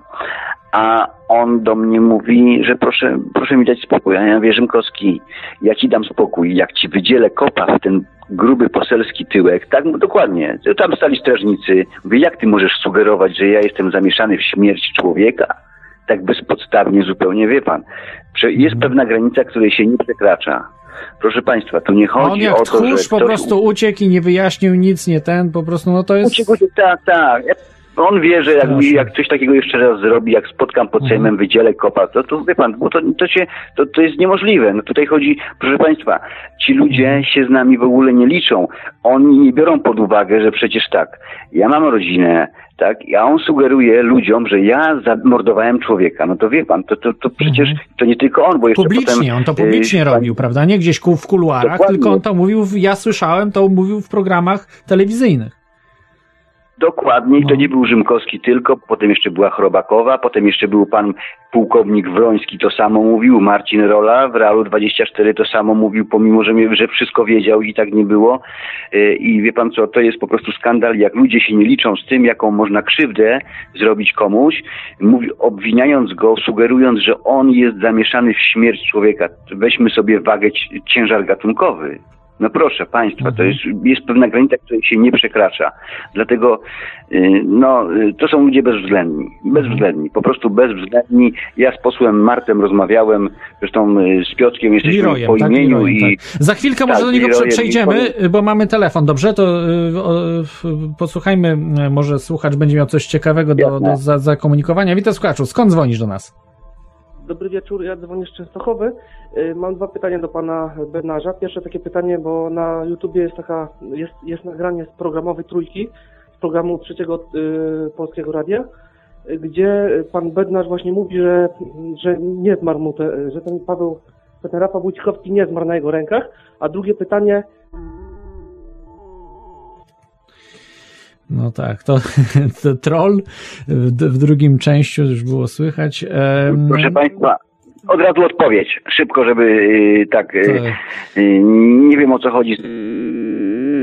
To jest jedna rzecz, kiedyś tam To są trole, to są właśnie, tak, to, to są trole, którzy udają y, normalne media, ale niszczą wszystkich dookoła. Także proszę, tutaj taki Ale- apel do tak. pana, żeby uważać na nich, bo oni y, za, na przykład zapraszają pana, ale chcą z pana zrobić wariata. To jest, y, to jest właśnie No działanie dobra. troli. To jest bardzo, bardzo złe działanie. Takie działanie, które było nieznane jeszcze do 2015 roku w internecie polskim, czyli udając dobre media, czy normalne media, no dobre, no media po prostu są media, ale pojawiły się media, które ich celem jest rozwalanie w internecie, bo te media były w TVN-ie gdzieś tam, prawda? Te media zawsze były, te złe takie, a one pojawiły się w internecie i teraz naprawdę trzeba y, na nie uważać. Ale okej, dobrze, y, no nie wiem, jeżeli pan chce odpowiedzieć, ale pan już chyba odpowiedział. Tak, bo, tak, oczywiście. ale- Nie, no jasne, jasne. To, to jest to, to no, powiedziałem. A druga sprawa, w trójce pan słyszał, y, jeżeli to był program trzeci, to ja nie miałem żadnego wywiadu dla programu trzeciego. W tym dniu byłem zaproszony do programu pierwszego, 25 minut rozmowy, gdzie ja wyjaśniałem, jak to było y, i potem zmanipulowali ten, y, ja tą audycję słyszałem, y, znaczy zmanipulowali w sensie takim, że ja tam nie, nie, nie mogli zrobić nic. Ja może Państwu powiem, jak było dokładnie, jak, dlaczego na moich rękach umarł. Czyli wyjaśniliśmy, nikt się z mediów do mnie nie zgłosił odnośnie Wójcikowskiego, tylko te, byłem wtedy w programie pierwszym. Z 25 minut zrobili tam 5 minut, taką migawkę, gdzie potem jeszcze Chrobakowa na koniec wyszła i powiedziała, że ja mam parcie na szkło i w ogóle to tak, a no to nie będę się wypowiadał na temat posłanki Kukiz 15 Barbary Chrobak, ale yy, jak już pana posła Wójcikowskiego wyciągnęliśmy z samochodu, już nie będę tej całej akcji opisywał, bo to była tragedia, co tam się działo, to w ogóle tragedia, tragedia, z całym szacunkiem dla ratowników, yy, dla strażaków ale to, co y, mm, robili, to była tragedia, to y, ja mówię tak, y, już podłączali całe urządzenia, które muszą stwierdzić, że człowiek jest nieżywy, żeby mogli zacząć akcję reanimacyjną, a ja mówię, bo ja kontrolowałem jego oddech i jego puls i ja mówię tak, jeszcze jest oddech, ale coraz słabnie, puls też, mówię, zaraz nie będzie żył. I za chwilę mówię tak, on nie żyje. Bo przestał oddychać, straciłem puls. Stracił puls, tak, no i, ale urządzenie nie działało i to jeszcze trwało, nie wiem, minutę, dwie, trzy, zanim urządzenie zadziałało i wtedy jakim komputer powiedział, że on nie żyje, czyli ten czas taki najcenniejszy, bo ten pierwszy czas jest najcenniejszy, straciliśmy, e, on mówią, no nie żyje, no to wtedy kierownik akcji, bo tam jest taka jedna osoba, która stoi, nie uczestniczy w akcji, tylko stoi czy mu, i patrzy, czy robią wszystko zgodnie z procedurami, powiedział, proszę odejść od akcji. No i ja wtedy od akcji odszedłem, czyli byłem ostatnią osobą, która y, y, miała styczność z posłem. I ratownicy oczywiście, tak, no ale jestem pierwszą osobą, która stwierdziła, że on już nie, że najpierw, że żył i on żył, a potem mówię, nie żyje, bo już nie żyje, no i no i tak, czyli odpowiedziałem na pytanie. Tak, myślę. tak, tak, tak. Y, No mam nadzieję, że ktoś normalny zadzwoni, nie stroli e, tutaj, ale ich jest po prostu cała, cała masa. No ale trudno, no tak, tak jest dzisiaj. Wie pan, wszystko się zmienia, prawda? Są nowe rzeczy, nowe, które rzeczy wchodzą, ale uczy, ludzie się też uczą, prawda? Y, Dobro od zła odróżniać, czy, y, czy prawdę od fałszu, prawda? Która gdzieś się pojawia i to tego się na dłuższą metę nie, nie da oszukać. Ja też miałem dużo, dużo różnych problemów problemów z tytułu tych, tych ludzi, ale tak, y, na, ale na razie póki co jest wszystko ok, tak? Chciałem nawiązać jeszcze do jednej rzeczy, bo Tak. ja kiedyś e, z Piotrem Marcem się spotkałem pod Sejmem Tak, i tak. prywatnie żeśmy się... Czyli z Leroyem. e, Mówię to, tak, z Leroyem Tak. i mówię to, to zawsze go prosiłem o nagranie jakiegoś filmu. Wczoraj jak byłem, to akurat Piotrka nie było, bo był na pogrzebie, na sprawie w sądzie w Gdańsku.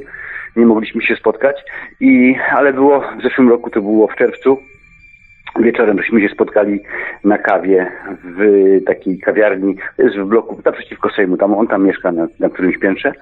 On był z kolegą, no i ja mam taką informację, że ugrupowanie Cookies powstało od samego początku przez służby. Paweł całkiem świadomie w to wszedł, to jest prawda. Sam o tym Paweł mm, Kukiz mówił, że jego jakby konsultantami dla tej partii i tak dalej są ludzie ze służb, nawet z, z byłej SBC. No to tak, no to Paweł od samego początku świadomie, ugrupowanie stworzone przez służby. I ja, wie pan, ja tego jeszcze nie wiedziałem wtedy, jak już się dowiedziałem, to przyjechałem e, i siedzę z Piotrkiem i mówię tak, Piotrek, e, wiesz co, wiesz, że Paweł współpracuje ze służbami? I myślałem, że Leroy powie, wy co ty, bo ja tak byłem mało świadomy. A Leroy mówi, tak wiesz co, przecież to wszyscy o tym wiedzą, wiedzą, Paweł mówi to oficjalnie, także tutaj żadna tajemnica. Mówię, co ty gadasz? On mówi, no tak, no to także już teraz widzicie Państwo, e, jakie nam e, prezenty szykują rządzący. Było, ja sam jestem zawiedzony, bo mm, mm, głosowałem na Kukiza. Jak, ja jestem takim antysystemowcem, czyli takim, może inaczej, ja jestem człowiekiem wolnościowym, wolnościowcem. Ja uważam, że wolność to jest e, dobra rzecz. Nie, e, nie swawola, ale wolność, dobrze pojęta wolność. No i tak też Zresztą wychowałem się na muzyce Pawła Kukiza i będę, jak kiedyś przyjdzie okazja, to zresztą powiedziałem to Leroyowi, że będę chciał, żeby oddał mi za płyty pieniądze, które tam kiedyś kupiłem, jak byłem gówniarzem. No, on mówi, to, on mówi, to będzie trudne. że to może być trudne. No raczej i tak tak, to wygląda, to się nie... Ale Leroy nie jest, nie jest, y, proszę Państwa, ja, Leroy, ja mam dostęp do kilku osób, które Mhm. zakładały y, ugrupowanie Kukiz 15 z Pawłem. Nie będę tu wymieniał nazwiska jednego, tylko mogę wymienić tam, kiedyś rozmawiałem z Piotrem Rybakiem, e, kolega Kukiza, no a poza tym mam jeszcze dwie osoby, które najbliżsi współpracownicy Pawła na samym początku jeździli z nim po całej Polsce. Także Mhm. są moimi znajomymi. Tak. No to oni mi też Yy, I, i, czyli po- podsumowując, jeżeli te, te osoby, które no, panu w jakiś tam sposób pomagają, czy, czy przynajmniej coś robią w tej sprawie, to i, ilu posłów, do których, czy ludzi z tego świecznika y, jest jakby po, po naszej stronie, tak? Po stronie dzieci, polskich dzieci, po stronie, nie wiem, dobra, prawdy y, z Sejmu, bo jeden to prawdopodobnie Piotr Marzec, Leroy, tak? Leroy y, Tak. jest po pana stronie, zresztą to widać było po tych też klipach, które możecie sobie zobaczyć, czy jeszcze ktoś? Tylko Leroy. Czyli te Leroy jest 460 początkiem i osób w. Sejmie, y, 100 osób w Senacie i wielu ministrów, y, prezydent, premier i tak dalej. I tylko Leroy, Piotr Leroy y, Marzec y, tą sprawą się Tak, zainteresował. ja Państwu powiem... A Kukiz chciał Tak, chyba ja pana pobić, dlatego- pobić, prawda? Tam widziałem, że nawet tam gdzieś, nie A, wiem, tak to jakby nie- pobić chciał pana. Ja Państwu powiem tak, to, to taka moja może niespełniona e, życiowa szansa, tak, bo Kukiz jak się zorientował tam, co się dzieje, tam uderzył mnie ręką e, w aparat, tak. No ja, ja tylko, ja powiem Państwu tak, ja teraz wtedy tylko czekałem, e, żeby on mnie jeszcze raz uderzył. Tak, i powiem Państwu, byłem tak przygotowany, że zanim strażnik marszałkowski, który był za jego plecami, by do niego podszedł, żeby nas rozłączyć, to Kukiz by leżał na, leżał na ziemi.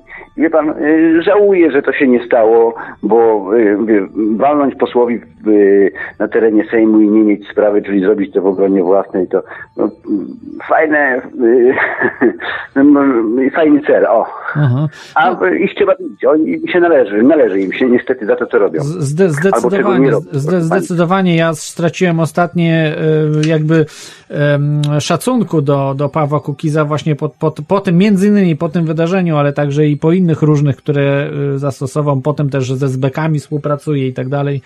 E, Także, także no to mm, ja mieliśmy w radiu, pamiętam radio na fali, kiedy jeszcze działało, no niestety już dzisiaj nie istnieje. E, I e, raz e, jakby mm, tak, no, zadzwonił do nas Paweł Kukiz, sam chciał porozmawiać i tak dalej, także w radiu mieliśmy Pawła Kukiza raz, E, to 2012 rok był jeszcze, czyli no, jakiś już jakiś czas temu. No i wydawał się taki dosyć ogarnięty politycznie, bo wydawało nam się, że to muzyk, prawda, i tak dalej, że, że nie ma pojęcia, ale miał, miał pojęcie o świecie, o, o polityce, o sytuacji politycznej, ale jak wyraźnie widać, że to był pewien koniunkturalizm z jego strony, że on żadnej Polski nie chciał zmieniać i nie chce zmieniać, on po prostu y, ciągnęło go do władzy, do polityki, tak, czego, czego nie miał, no bo pieniądze miał, prawda, jakąś tam sławę, ale nie miał władzy nad ludźmi. No i tutaj jakoś tam, no, niewielką osiągnął, ale kosztem takim, że za, zaprzedał duszę, prawda? E, swoją. Proszę I, Państwa, i, i, i co, co pan myśli? Czy, czy on po prostu, nie wiem, bo w w tej chwili niektórzy mówią, że on w alkoholizm wpadł i tak dalej, czy to po prostu on jest koniunkturalistą i no, robi te rzeczy Nie. tylko i wyłącznie dla jakiś swojego ego? Paweł Kukiz. Proszę Państwa, to, że Kukiz jest, alkoholikiem, to yy, yy, nie jest tajemnicą, chyba wszyscy o tym wiedzą. Zresztą to nawet posłowie jego koledzy potwierdzają tam w różnych takich naszych utarczkach słownych. A poseł Jaskuła mówi, no ale to przecież Paweł tym się w ogóle nie kryje, tak? Na Facebooku mi napisał, to też taki kolejny, kolejny po prostu nikt.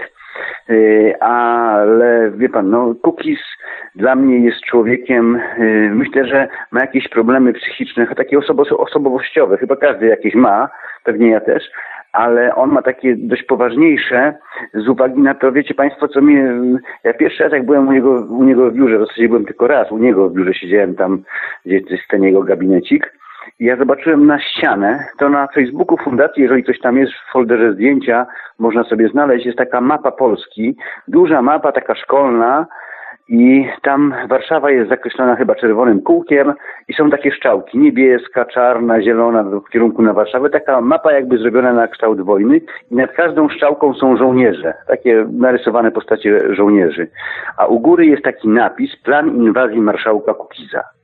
Także jak ja to zobaczyłem, no to mówię, nie omieszkałem sobie, siedząc z panią Eweliną sztab, nie omieszkałem sobie zrobić kilka zdjęć. No i to, to, to już świadczy o tym, że może jakieś takie ma, ma problemy, czuje się niedowartościowany albo chciałby być marszałkiem, czy nie wiem, wodzem, przywódcą. No to tak, a poza tym, poza tym, no, Feldmarszałkiem państwo, to Kittelem. można, nie, tak się śmieję. Mo- Można być człowiekiem, ja się uważam za człowieka prostego, ale nie jestem prostakiem, pomimo że czasami używam słów wulgarnych i potrafię się zachować stanowczo. Tak? A Paweł Kukiz dla mnie jest zwykłym prostakiem. Mhm.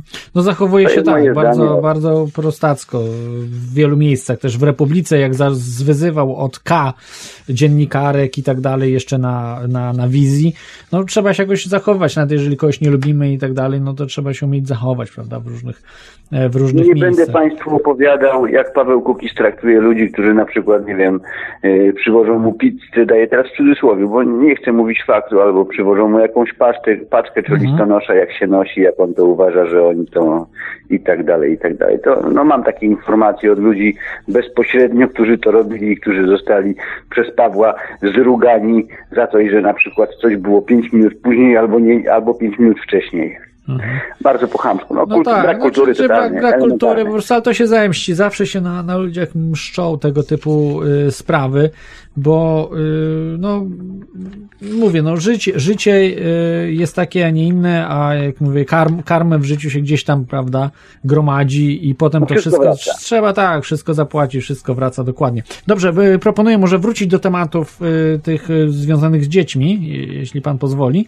Czy jeszcze jakieś takie polskie przypadki pan chciałby tutaj, bo tu pan mówił o, o Adasiu Krupińskim, o którym słuch zaginął, tak? Znaczy wszystko. Y, Nic nie wiemy, a o innych dzieciach. y, Czy, czy, czy były jakieś Ja, takie tylko przypadki? ja Państwu powiem, y, ja jeszcze może wrócę tylko do sprawy Adasia. Tak, ja tak. byłem w prokuraturze okręgowej we Wrocławiu, siedziałem u nowej pani prokurator okręgowej i ja mówię do niej tak, było takie pytanie, bo a, w ogóle chciałbym, żebyście Państwo wiedzieli, że Centrum Handlu Polskimi Dziećmi jest Dolny Śląsk, Wrocław. Takie centrum, centrum w centrum. W ogóle handel ma wiele obliczy. Największy jest ten handel w sądach rejonowych w Polsce, tutaj gdzie się dzieci odbiera rodzicom. A no i moje pytanie było tak do pani prokurator.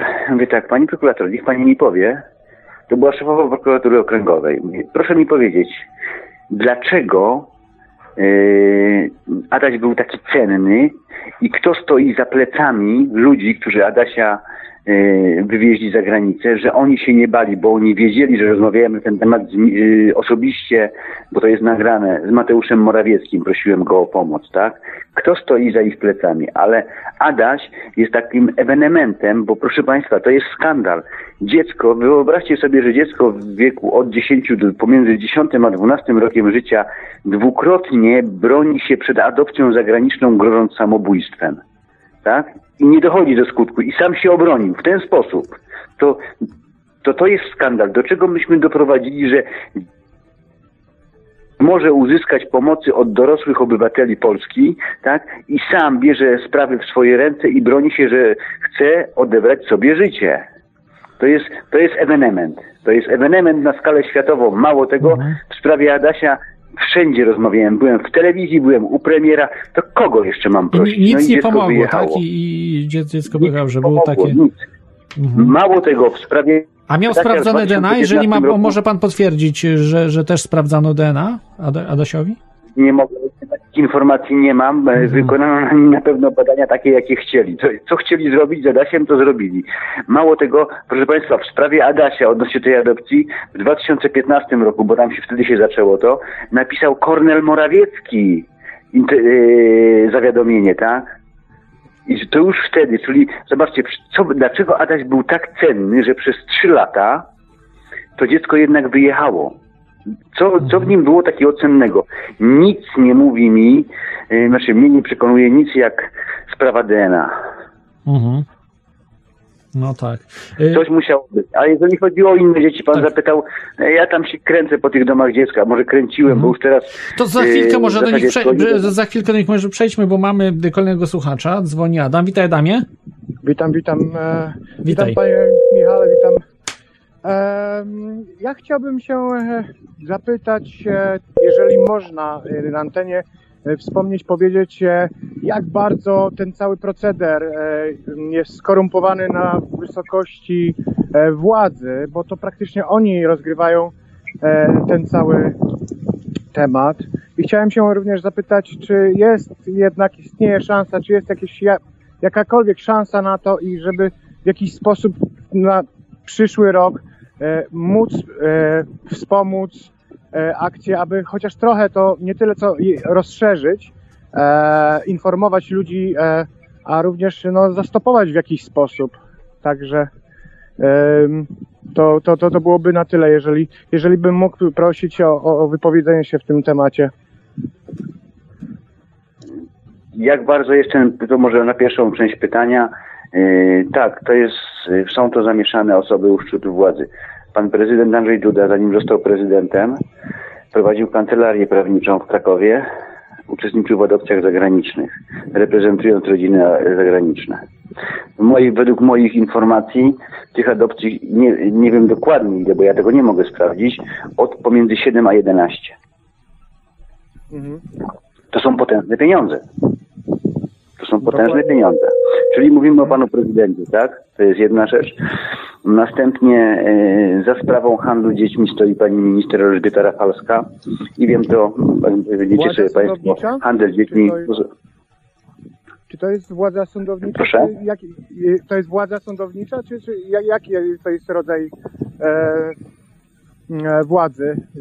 Bo ja wszystkich nie znam akurat z nazwiska. No pan, pan, Duda, pan Duda akurat jest prezydentem, No to tak. e, a pani Rafalska jest, a pani Rafalska jest minister rodziny, pracy i polityki społecznej, czyli ta, która dba o nasze rodziny, między innymi o nasze dzieci. Ustawę korupcyjną w 2011 roku, korupcyjną, y, którą lobbowali ludzie, którzy handlują dziećmi, podpisał prezydent Komorowski. Y, Pani Rafalska stoi za handlem polskimi dziećmi, y, Rzecznik Praw Dziecka, no to, to m- idziemy, teraz możemy tylko w dół schodzić i masę osób w Ministerstwie Sprawiedliwości, których ja nie potrafię wymienić z nazwiska, ale są to informacje uzyskane od posła Grzegorza Wojciechowskiego z PiSu. No i wtedy jeszcze pani premier, premierem była pani Beata Szydło i pan Grzegorz Wojciechowski powiedział, no a pani Beata Szydło udaje, że nie widzi. Bo ja się zapytałem, a co na to pani premier? A on mówi, no co, no udaje, że nie widzi. A wie pan, w tym Ministerstwie Sprawiedliwości to są wszyscy tam umoczeni, a na dole mówi, proszę pana, tam jest, no. No, no to, to tyle. To wyżej, wyżej być nie może, proszę państwa, wyżej być nie może. I, i mm, odpowiedź na Czyli trzeba kolejne byłoby pytanie. ewentualnie zrobić tak, jak mówi, przepraszam, em, czyli trzeba byłoby ewentualnie zrobić jedynym takim krokiem, e, krokiem mogło być, e, żeby temu zaradzić, e, żeby zrobić tak, jak mówi pan Cejrowski, wszystkich won. I zrobić nowy rząd. Wie pan co, z panem Czejrowskim rozmawiałem kilkakrotnie, teraz się z nim widziałem na targach książki w Krakowie. Yy, Mieliśmy nakręcić taki krótki materiał. No ja, ja mu wysyłam wszystkie informacje, wszystkie maile on ma i on mówi, ja mówię, czemu on o tym nie mówi? On mówi, no, no nie pozwalają mi, no nie pozwalają mu, ale tutaj jeszcze jest, yy, proszę państwa, no, czyli tak, wiemy, że, yy, że za sprawą stoją najwyżsi rangą urzędnicy państwowi, włącznie z wiceministrem Wójcikiem. To jest minister, który się zajmuje właśnie y, u pana Ziobry tymi rzeczami. Ale jeszcze jest druga rzecz, bo za tym stoją, to jest najgorsza sprawa, bo za tym stoją y, ludzie Kościoła katolickiego, tak zwanego kleru, tak. Jedyną organizacją w Polsce, która ma zgodę na adopcje zagraniczne jest Katolicki Ośrodek Adopcyjny z Warszawy. Moje spotkanie z panem ministrem Wójcikiem, wiceministrem w Katowicach na targach książki było bardzo krótkie. Na konferencji zabrałem głos. Pan minister poprosił, żebyśmy po konferencji porozmawiali i tam padły trzy zdania z mojej strony, jedno zdanie z ministra, y, a brzmiało to tak. Mówię, panie ministrze, chodzi o kilkadziesiąt tysięcy dzieci, nie o kilka. Pan minister mówi, wiem. Ja mówię, no rozmawiałem z, z panem Dziwiszem, bo widziałem się z nim w sumie już trzy razy. Mówię, jest tu mieszany kościół katolicki, on mówi, wiem. I ja mówię, no to ciekawy jestem, a on mówi, wiem, rozmawiałem na ten temat z ministrem Ziobro. Ja mu odpowiadam, ciekawy jestem, co wy teraz zrobicie. No i pan minister, odbierając ode mnie wizytówkę, proforma już zupełnie, klepie mnie po moim lewym ramieniu i mówi, panie Pawle, proszę dbać o siebie. Czyli w mojej ocenie pan wiceminister sprawiedliwości mi groził. Zresztą jest to człowiek z Sosnowca, znam go z twarzy, z osiedla, w którym mieszkałem. Spotkam kiedyś e, na spacerze, to sobie wyjaśnimy może. Tak. Może sobie wyjaśnimy, może nie. Mhm. Dobrze, dziękuję ci. Dziękuję ci Adamie za telefon. Dziękuję. Dziękuję. I co możemy, najważniejsza, tak, najważniejsza część pytania pana Adama e, to jest to, co możemy zrobić. Proszę Państwa, nie czekajmy do przyszłego roku. Piszmy maile, piszmy zawiadomienia. E, e, Jak jeżeli chcecie Państwo działać, mój adres e-mailowy Fundacja Dobrego Pasterza małpa gmail.com. Prześlijcie mi, że chcielibyście rozsyłać dalej zawiadomienia. Ja, ja takie zawiadomienia będę przygotowywał i rozsyłać to do mediów, do prasy, do ministerstw. Oni muszą zobaczyć, że jest oburzenie społeczne. Teraz y, 15 grudnia zapraszam również, jeżeli ktoś z Polonii będzie y, w tym czasie w Polsce, zapraszam serdecznie, robię pierwsze takie y, spotkanie, gdzie y, to jest taka konferencja, akurat w Sosnowcu, 15 grudzień, ulica Będzińska 65 o godzinie 14. Zaprosiłem wszystkich, wczoraj byłem w Warszawie. Będziemy wspólnie debatowali, co możemy zrobić już teraz, żeby pomóc tym polskim dzieciom, bo weźmy pod uwagę, że każdy dzień to jest, czy każdy tydzień to jest kolejnych kilka dzieci, które wyjeżdżają bezpowrotnie. Część z nich traci, traci życie. To jest jedna sprawa. Na tą konferencję byłem w Warszawie, zaprosiłem na kanale YouTube Fundacji, czy na kanale Facebook Fundacji, bo strony zupełnie nie moderuję. Strona jest od dwóch lat, ja to nie, nie ją robiłem, ja tam nie znam się. Jestem człowiekiem bardzo mało komputerowym i y, byłem w Warszawie, wystosowałem zaproszenia do wszystkich, łącznie z panem prezydentem, z panią pierwszą damą, y, z Rzecznikiem Praw Dziecka, panem Ziobro, panem premierem, Rzecznikiem Praw Obywatelskich i w Sejmie dostało zaproszenie imienne 120 posłów, wszystkie kluby poselskie i 21 senatorów i wszystkie kluby senackie. Rozumiem. Wszyscy o wszystkim Na, wiedzą. na tej konferencji, czy to każdy może przyjść, nawet nie wiem, no, słuchacze teorii Tak, chaosu? każdy czy... może przyjść, zapraszam serdecznie. Jeżeli Do Sosnowca, tak? Do Sosnowca. przyjechać, Tak, to, to, to jest pierwsza konferencja, Mhm. taka współ, wspólna debata, żebyśmy sobie, ja będę pokazywał dokumenty, będę odpowiadał na pytania, będziemy wspólnie, tam nie będzie żadnego prelegenta, jesteśmy wszyscy równi. Prawdopodobnie przyjedzie arcybiskup Defego, bo za- zaprosiłem go, powiedział że tak, że chce przyjechać, że zrobi wszystko, żeby przyjechać. Ja cały czas zapraszam media, zapraszam prasę, y, mailowo, listownie i teraz przez ostatnie dwa tygodnie to robię i tutaj będziemy mogli wspólnie y, na ten temat porozmawiać. Mamy fajną rzecz, bo mm, możemy zrobić dużo dobrego, bo ratując życie dzieci, ale y, możemy, y, wiecie Państwo, poza wszelkimi różnicami, jakie nas dzielą, to mamy jeden wspólny jakby mianownik, może nie jeden, ale jednym ze wspólnych mianowników to jest, są właśnie dzieci i dzieci mogą nas połączyć i wtedy zaczniemy jakby się bardziej godzić niż dzielić, bardziej jednoczyć niż dzielić, bo tak jak społeczeństwo polskie jest teraz podzielone, to jest w ogóle, to jest masakra. Masakra i tutaj jakąś starać się budować nową rzeczywistość, pomagając dzieciom. Yy, tak. Yy, mam, czy, czy jeszcze ma pan chwilę czasu? Yy, czy będziemy już kończyli powoli? Jasne, proszę bardzo. Ja, Tak. jestem, nie, ja jestem do Państwa... Jest- jest y, kolejny telefon. tak. Tak. Proszę, proszę, panie Pawle. Tak, ja chciałbym powiedzieć, ja jestem do Państwa dyspozycji. Mi tak strasznie zależy, żeby e, ten ciężar spadł z moich bark całkowicie i e, żebyście Państwo pomogli go ponieść razem wspólnie. Dlatego ja mówię, poświęcę tyle czasu, ile Pan będzie potrzebował, ile Państwo będziecie mieli pytań. Mhm. Yy, tak, jest z nami yy, słuchacz. Yy, witaj słuchaczu, czy jesteś na antenie? Halo, dzień dobry. No. S- Czy dobry wieczór, przepraszam. yy, dobry wieczór, ale słyszę, że chyba trolujesz w tym momencie. Nie, dlaczego? No dobrze, czy masz pytanie do pana Pawła? Yy, yy, w sumie nie, ja chciałem bardziej do pana redaktora się zwrócić. Yy, bo ja dzwonię w sumie z, jako taki rzecznik takiej naszej małej społeczności, którzy są pana fanami. Takimi, wie pan, ale takimi prawdziwymi. Ja tu w żadnym wypadku nie troluję. A z jakiego Wiem, rejonu pewnie Polski? Tak myśli. E, ja dzwonię z Wielkopolski, proszę pana. Rozumiem, dobrze, to dzięki, dzięki za.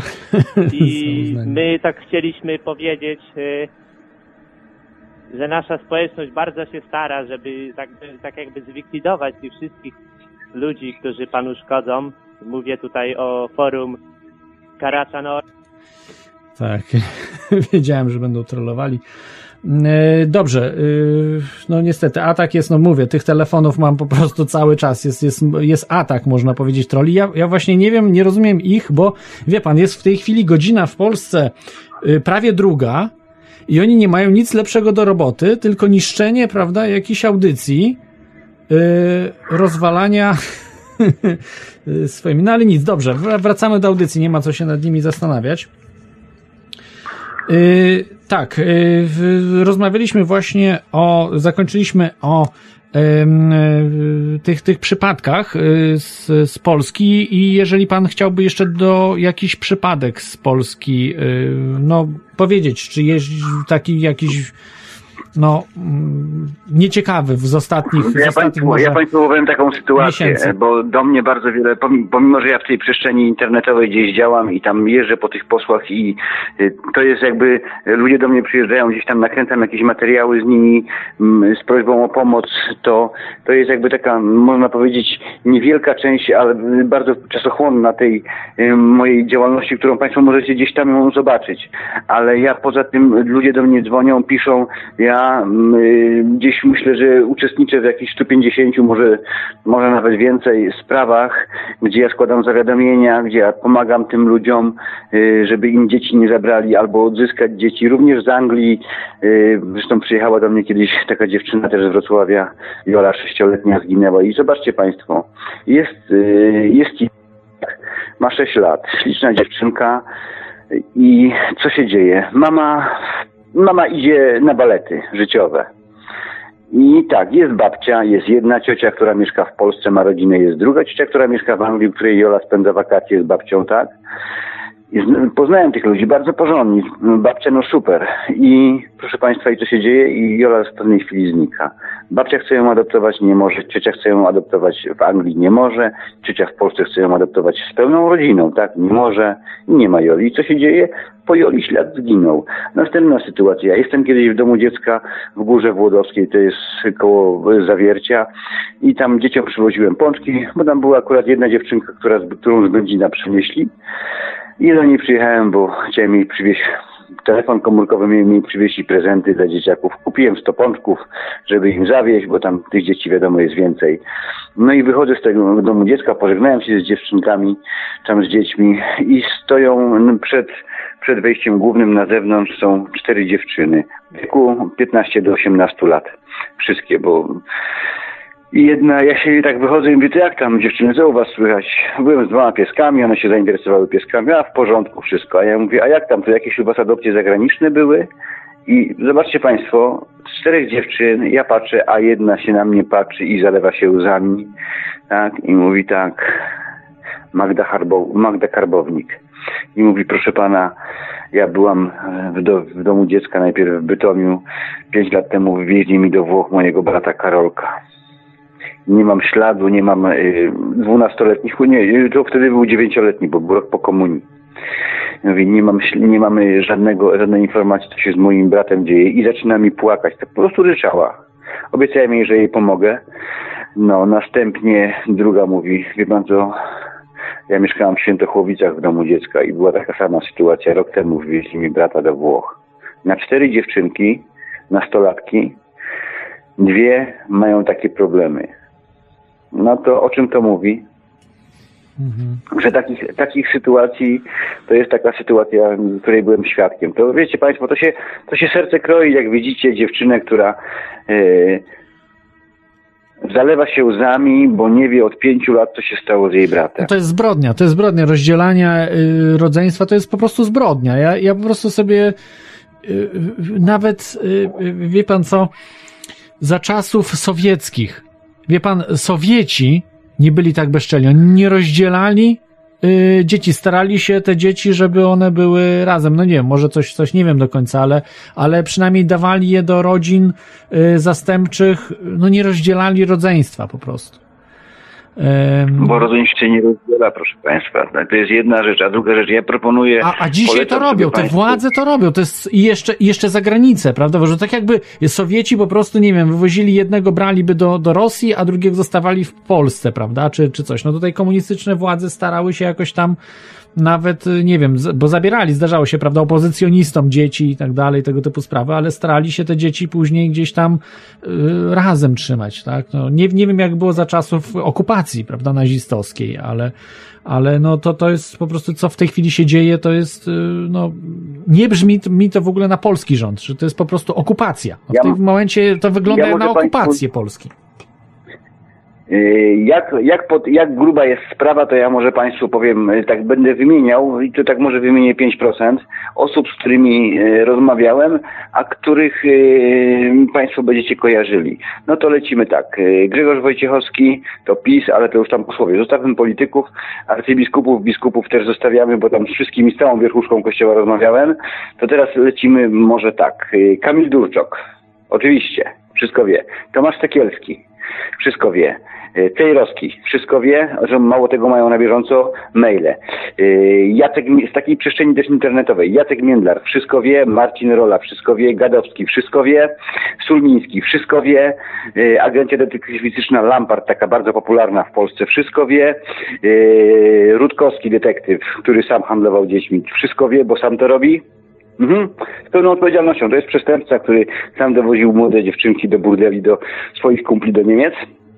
Czy dalej to robi, nie wiem. No nie boi się Y, pan pozwu, bo, bo pana może pozwać za te, za te słowa. Czy to pierwszy raz pan mówi, czy już pana, mówił pan o... Nie, no to wie pan co, Tak. ja y, y, 600 007 007 to jest jego numer telefonu, dzwońcie do niego, powiedzcie, że y, to, no nie no, przestępca to, to ja mam, ja, ja, to chyba wszyscy policjanci wiedzą o tym, że on jest przestępcą i się nic nie mogą zrobić.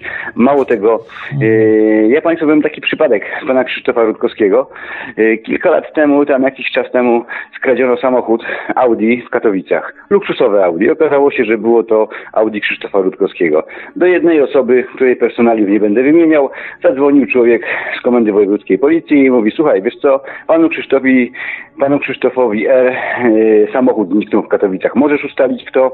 On mówi, no spróbuję. Za jakiś czas odzwania, mówi, no wiesz, chłopaki wzięli samochód, chcą okup.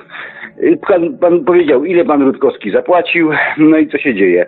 I się dzieje tak, jak zapłacił, to była informacja, że samochód do odbioru, niech sobie Rutkowski weźmie na tym, na, za spotkiem stoi. To jest taki hala widowiskowa w Katowicach, dość sławna. No i teraz zobaczcie Państwo, i co się dzieje? I Rutkowski zwołuje telewizję, bierze ten swój patrol Rutkowski, tak? I przy kamerach telewizji zapłacił za to, żeby uzyskać swój samochód. Przy kamerach telewizji jest, yy, on mówi, Proszę Państwa, odzyskałem kolejny samochód. Gdyby kiedykolwiek Państwu zginął samochód, to yy, nie płaćcie okupu, dzwońcie do mnie, ja takie samochody odzyskam. Pan Rutkowski sam mnie chciał naciągnąć na 10 tysięcy złotych w 2016 roku, 15 roku. To jest raz. Yy, W zeszłym roku z nim rozmawiałem. Jeżeli chodzi o sprawę Magdaleny Żuk, to pojechał yy, mataczyć i zacierać ślady do Egiptu. To akurat To tak, no to wiemy. Wiemy, że zacierał ślady No. to w tej sprawie. No, to tak. dla, poza tym, proszę Państwa, przestępca, tak, który y, ma dostęp do głównych mediów, jest Ujaworowicz, gdzieś tam, to czym, to, to kto, jakie ma plecy? No ma plecy, po prostu ma plecy. Y, następnie, z kim roz, rozmawiałem? Także Rutkowski po prostu jest nikt. Y, następnie, z kim rozmawiałem jeszcze, to jest to jest pan Jerzy Owsiak. Wszystko wie i nawet się w tej sprawie nie zająknie. Tak, wszystko wie. Y, przekazałem wszystkie informacje, prosiłem o pomoc pana y, aktorów. Maciej Zakościelny, następnie rozmawialiśmy, następnie Martyna Wojciechowska, y, Szymon Hołownia z TVN-u Katolik, taki zresztą któryś raz z kolei. Kto jeszcze? Z, z muzyków rozmawiałem, Maleo Regeroker, czyli Paweł Male, ma, Malej, Malajka, nie, no przepraszam, E, no ma- Maleo Regeroker. Malejonek, Malejonek. Darek Malejonek, tak, Darek Malejonek. Rozmawiałem y, z Munkiem Staszczykiem, tak, i to Muniek wszystko wie. Y, Rozmawiałem z Kazi, y, nie, Kazik, z Kazikiem, nie, z Panasewiczem rozmawiałem, bo dostałem od Munka telefony do nich. Wysłałem im wszystkie maile. Rozmawiałem z Sydneyem Polakiem, jakiś Musinio, z Kamilem Bednarkiem rozmawiałem. Kamil Bednarek jedyny, który powiedział, że wie pan, to ja mam swojego menadżera, jeżeli on nie pozwoli, to ten to nic. Yy, Następnie z Kazikiem Staszewskim yy, rozmawiałem, no i by, tylko ich prosiłem o jedną rzecz, tylko tyle, żeby yy, nagłaśniali to na swoich... Ja- Jak się domyślam, yy, nikt nie wspomniał nawet y, na sekundę w mediach czy gdziekolwiek o tym. nie, nie, nie. nie Na sekundę nie, nie, nie. nawet, Naj, no, powiem tak, że na moim takim największym y, jakby y, poza Kukizem, który nas wszystkich oszukał, ale takim y, zawiedzeniem to jest y, Jacek Międlar i y, Muniek Staszczyk. Tak. Tak, Muniek Staszczyk, dlatego że on zresztą chcą się mieni takim katolikiem. Widzicie Państwo, co nie każdy musi być katolikiem. Ja akurat jestem, Muniek też, yy, ale nie jestem hipokrytą. Po prostu wierzę w to, co wyznaję, tak, i staram się żyć tak, jak Pan Jezus nakazuje. A powiedzcie mi, jakim ja bym był katolikiem, gdybym w trosce o własne bezpieczeństwo, o własne życie zostawił yy, dzieci, mając pełną świadomość, że one tracą życie. No to jest po prostu Polecam Państwu sobie wejść e, na taki na YouTube można wpisać handel dziećmi, nie, nie handel dziećmi, przepraszam, y, Moloch i oblubieniec Augustyn Pelanowski. Od 26 minuty ksiądz, y, to jest Katolicki. zakonnik, któremu bardzo fajnie... Mhm. Pelanowski, tak, tak. On jest pełninem. Ja się z nim widziałem. On od 26 minuty właśnie mówi o handlu dziećmi, mówi o sprawie Adasia, mówi na podstawie wszystkich dokumentów, które ja mu dałem. On sobie to sprawdził. Powołuje się na pewne fundacje. Mało tego, on mówi o tych mszach rytu, rytualnych, satanistycznych. Tak, nie boi się. Ja z Augustynem Pelanowskim rozmawiałem i powiem Państwu taką rzecz, żebyście byli świadomi. Zresztą to nie jest pierwszy ksiądz, który mi o tym, który to potwierdził, tak? I tylko on mnie jeszcze jakby nowe informacje y, wzbogacił. On powiedział mi taką rzecz, wie Pan, że wszystkie kościoły pod wezwaniem świętego Jerzego i świętego Michała Archanioła zostały zbudowane na miejscach kaźni rytualnych. Kościół na skałce w Krakowie też. Tak, tam były tysiące ofiar składanych yy, i chodzi o te dwa, yy, yy, tych dwóch patronów. Święty Michał Archanioł bo ma, i święty Jerzy, bo to jest ten, który zabił smoka i Michał Archanioł ma władzę nad wszelkim złem. To jest tak jakby, żeby to zrównoważyć.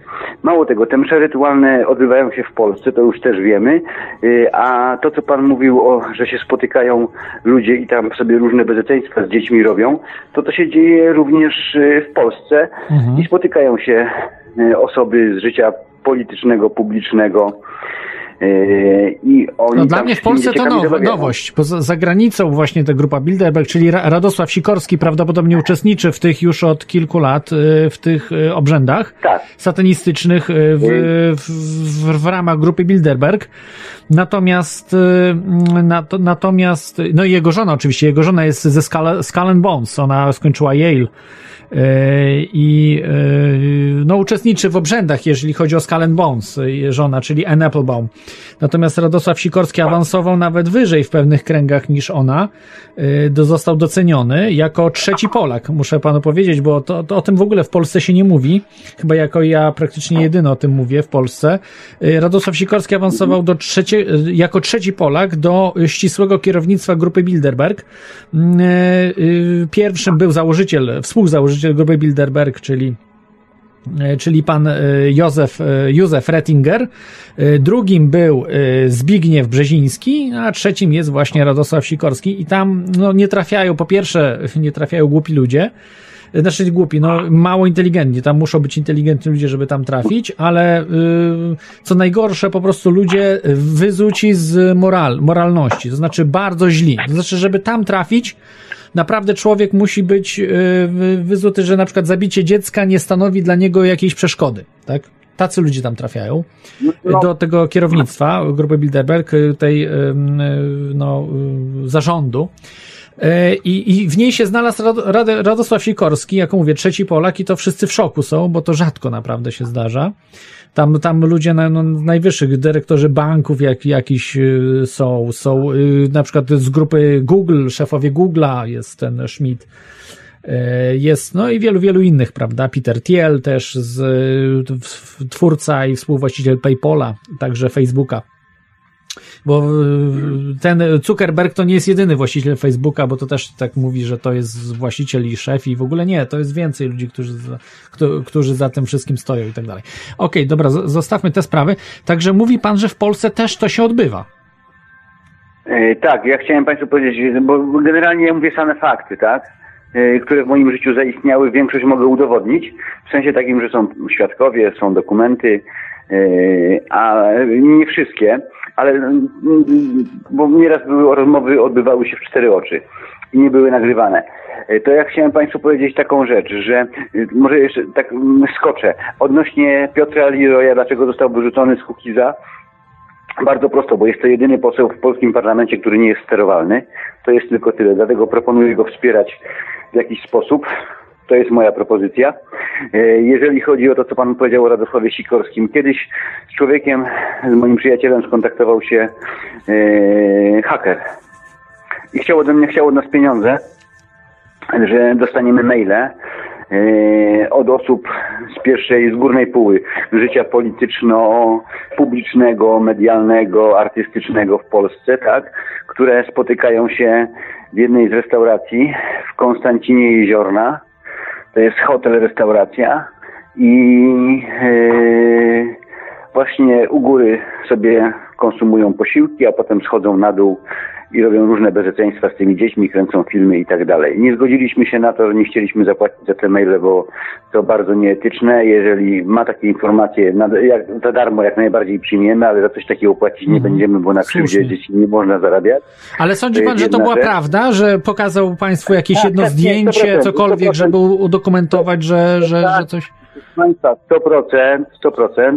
Mało tego, padło tam nazwisko Radosława Sikorskiego. Ja Państwu No, powiem tak, Radosław Sikorski ja to wtedy- oczywiście, to, to, to, to, to mówię. Ja, Tak, i wtedy ja, to, to Ja akurat... wtedy się pierwszy raz przeraziłem. To było moje takie pierwsze przerażenie, bo y, ja osobiście uważam Sikorskiego za człowieka bezwzględnego. Oj, to jest rozjedzie- więcej niż bezwzględny. Są ludzie, którzy można już, pra... można już powiedzieć nie mają uczuć. Dla niego zabicie dziecka to No. znaczy nic, to jest eksplunięcie. On może ładnie mówić, może y, pozorować różne rzeczy, ale to są ludzie zupełnie bezwzględni. Są... Ludzie sobie nie potrafią, wie pan jaki jest problem?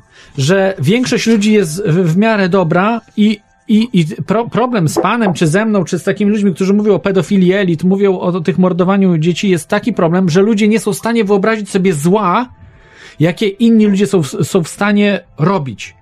I to jest problemem, że oni mówią, y, że to jest niemożliwe. Że to niemożliwe, że ten Radosław Sikorski może być bestią. Że to jest, on może jakieś tam coś ukraść, może coś tam zrobić, ale zły człowiek taki, żeby dziecko zabić albo gwałcić? Nie, no skądże, skądże znowu. Więc, więc y, tu, tu jest, tu, tu mamy z, z tym problem, że y, po prostu czasami są ludzie tak bezwzględni, tak źli, którym się, zwykłym ludziom się to po prostu nie mieści w głowach. Nam się mieści, ale standardowym ludziom oni sobie nie są w stanie wyobrazić pana Radosława Sikorskiego, czy jego żony, czy tych innych różnych satanistów, których jest wielu, którzy robią no potworne rzeczy, tak? Naprawdę, potworne, których w horrorach nawet nie widzicie. Takich rzeczy nie ma nawet w horrorach, które oglądacie.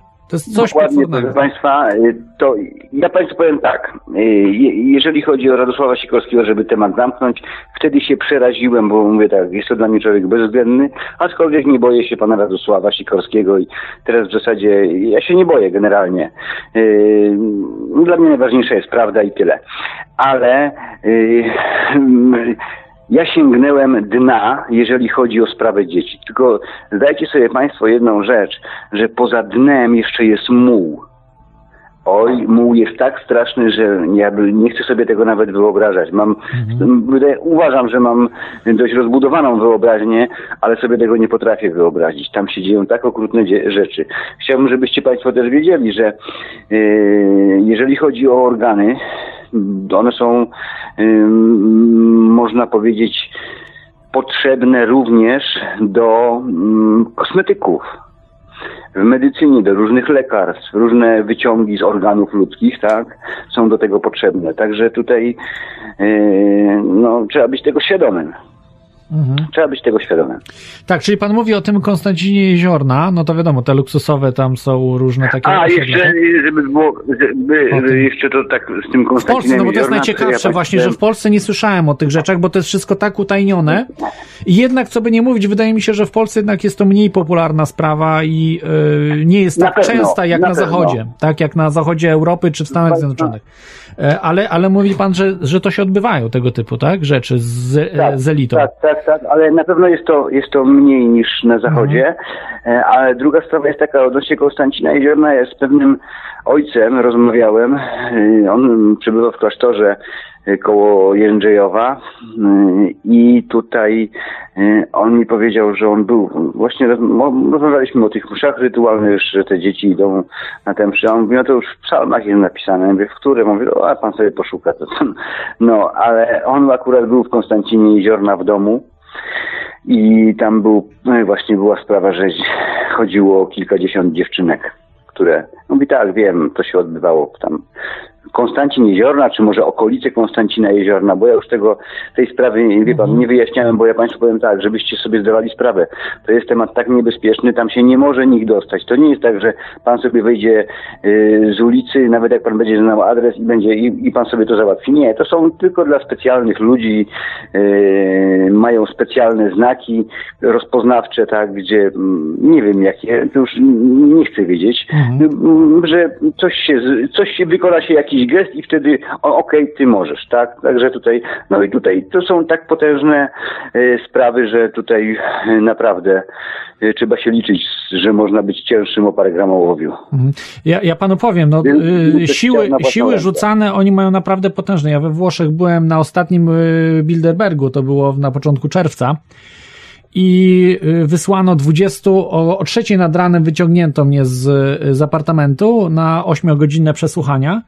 Y, 20 policjantów, y, karabinieri, bo to we Włoszech było, w Turynie. To jest miasto Tak. satanistyczne. Turyn to jest największe, najbardziej satanistyczne miasto. I ja wiedziałem, miałem przeczucie, że, że to jest, że to może się źle skończyć, ale na szczęście się źle nie skończyło, bo mnie nie zabili. Uciekłem stamtąd, y, bo wiedziałem, że potem mafia przyjdzie i mnie po prostu zabije y, następnego dnia, więc tego samego dnia po prostu jak mnie wypuścili z posterunku policji, po prostu spakowałem się i wyjechałem z Włoch, bo wiedziałem, że po prostu oni wiedzą, Bilder, Bilderberg wie, że ja wiem i mam nawet na to dowody, że oni robią, y, prawda, krzywdę dzieciom. Y, Akurat zawsze, zawsze robię jakieś, udaje mi się zdjęcia robić, czy, czy grupie tutaj z Polski, bo też y, chłopaki z Polski, nie tylko ja sam, ale też jeszcze jeden, jeden, jeden chłopak z Prison Planet.pl jeździ. To wyciągnęli mnie o trzecie nad ranem 20 karabinieri, całą ulicę zablokowali, 12, y, znaczy obstawiało, 8 obstawiało ulicę, a 12 wpakowało się do małe, naprawdę, to klitka mała, bo to jedno wynająłem po prostu apartament, no p- mieszkanie jednopokojowe, czyli kawalerkę wynająłem i 12 tam w ogóle tylu policjantów, że ledwo się zmieścili w tej kawalerce. Oczywiście kipisz zrobili cały, rozwalili, po prostu wszystko powyciągali, porozwalali, wzięli mój cały sprzęt, posprawdzali, jeszcze laptopa mi rozwalili. E, tam uszkodzili mi, być może coś powkładali, ale już nie używam tego laptopa, więc, e, więc powkładali jakieś pluskwy być może też, e, kto wie. No, ta, tak czy inaczej, po prostu wiem, jaką siłą dysponują. Tak? Jednego człowieka, żeby wyciągnąć, przecież wiedzą, oni wiedzą doskonale, że nie jestem żadnym terrorystą i tak dalej. Jestem już od 2013 roku, jestem spisany w Interpolu, w, bazach figuruję, jako niebezpieczny gość, tak? W sensie dziennikarz, który za dużo po prostu rzeczy, rzeczy yy, zbiera i ujawnia od 2013 roku i I oni doskonale wiedzą, kim ja jestem. To po, potrzeba było 20 karabinieri y, w pełnym rysztunku zbrojonych nawet z bronią automatyczną wysyłać. To to jest po prostu pokaz siły. I, y, i oni mogą naprawdę to, to co zrobić, prawda, to y, zro, robią z obcą osobą. To, co można powiedzieć, co mogą na przykład Polak Polakowi może zrobić więcej, prawda? Bo taka zasada jest, że Oczywiście. jednak oni się boją, bo to jednak, prawda, no jest paszport, mam, nie wiem, no powiedzmy polski, E, czy tam Ameryka, Amerykanowi, jeden był Amerykanin, któremu też podobną rzecz zrobili, ale jemu zrobili na szybko, tylko 15 minut rozwalili drzwi, zrobili takie ostre wejście i go nie na 8 godzin brali, tylko tam na pół godziny jakby przesłuchiwali go, tylko pół godziny tam w apartamencie, ale drzwi rozwalili w apartamencie, czy tak na szybko, bo Amerykanów się bali, bali się go wziąć na 8 godzin, bo wtedy, no wiadomo, Amer Amerykanina rząd amerykański będzie, prawda, dbał, y, prawda, wyśle notę, co to jest, dlaczego zaresztowaliście tego dziennikarza i tak dalej, a polski, polski to nic nie, można na 8 godzin gościa wyciągnąć, tak jak mnie, prawda, i nikt tam nie, nie kiwnie palcem. Y, Więc, y, więc jak najbardziej y, wie, wiem, co to są za ludzie, są bardzo niebezpieczni i też tutaj wszystkich ostrzegam, o, o, że jeżeli wejdziecie, to jest tak jak w filmie Matrix, tak? Macie do wyboru niebieską i czerwoną pigułkę, yy, tabletkę, pigułkę i musicie, jeżeli wybierze, wybierzecie tą czerwoną, to nie ma odwrotu, tak? To już jesteście po prostu wkręceni i nawet jeżeli zrezygnujecie z danego tematu i tak dalej, już nie możecie zrezygnować, bo zawsze będziecie gdzieś tam, e, prawda, indagowani przez, przez służby i tak dalej i wtedy im więcej powiecie, nawet tym lepiej dla was będzie, bo to ta, ta, tak to działa. Tak to działa niestety. Czyli, czyli ma pan, ma pan te, te głosy, tak? Z Polski yy, do, do, docierają do pana z, Tak, tą, tak, z tak, tymi tak. rzeczami. I, I proszę Państwa, i to, i to się dzieje, to się dzieje. E, mm, jeszcze chciałem wrócić do Włoch, Pan mówił o Włoszech. We Włoszech jest taka kobieta, nazywa się Maria Magbusz. Ja zresztą na Interpolu też jestem, to, to, także e, też gdzieś tam jakieś miejsce zajmuję, bo ja się udałem do Interpolu, do Niemiec i złożyłem zawiadomienie. I tam chodziło między innymi pani Maria Magłysz w Wenecji. E, prowadzi dom publiczny, z, między innymi już babcią jest z nastolatkami. To jest kobieta, która handluje dziećmi. Jest to matka pani właścicielki firmy. I Też czekam na pozew od trz- trzech lat mi dostałem. Pani e, z Cieszyna, firma Mokate Cappuccino, robi kawę. Mhm. Przez tą firmę są przerzucane dzieci do mamy do Włoch, przez pogranicznikami z Cieszyna, no a z Włoch na cały świat. To jest jedna rzecz. A y, odnośnie mm, jeszcze takich osób, z którymi rozmawiałem, no to proszę Państwa, Mieczysław Wcześniak, Beata Bednarz, tacy chrześcijańscy. No ale e, e, mnie Szcześniak Badach. wydaje się, że to Kuba Badach, chrześcijańscy, że to są dobrzy ludzie, którzy... Wie pan co, bo to są dobrzy ludzie, tylko czemu oni, ja ich prosiłem, ja byłem na Betlejem Aha. w Spodku w zeszłym roku i się... Ale nic nie robią, wiedzą o Wcześniak. tym i nic nie robią, tak? Tak. Kupą Badachem rozmawiałem e, też w zeszłym roku w styczniu w Katowicach był zespół TGD, żeśmy po koncercie jego zespołu. Ja, ja na te koncerty jeżdżę po to, żeby z nimi potem prosić ich o pomoc, o jakieś wsparcie, no to no też e, mają wszystkie informacje. Zresztą oni, e, Kuba, Kuba, Kuba Badach mi potwierdził to wszystko. Mówi tak, tak, że no, wie wiecie Państwo co, ja spotykam się z dwoma rodzajami ludzi, z trzema można powiedzieć, albo z, no, może z dwoma.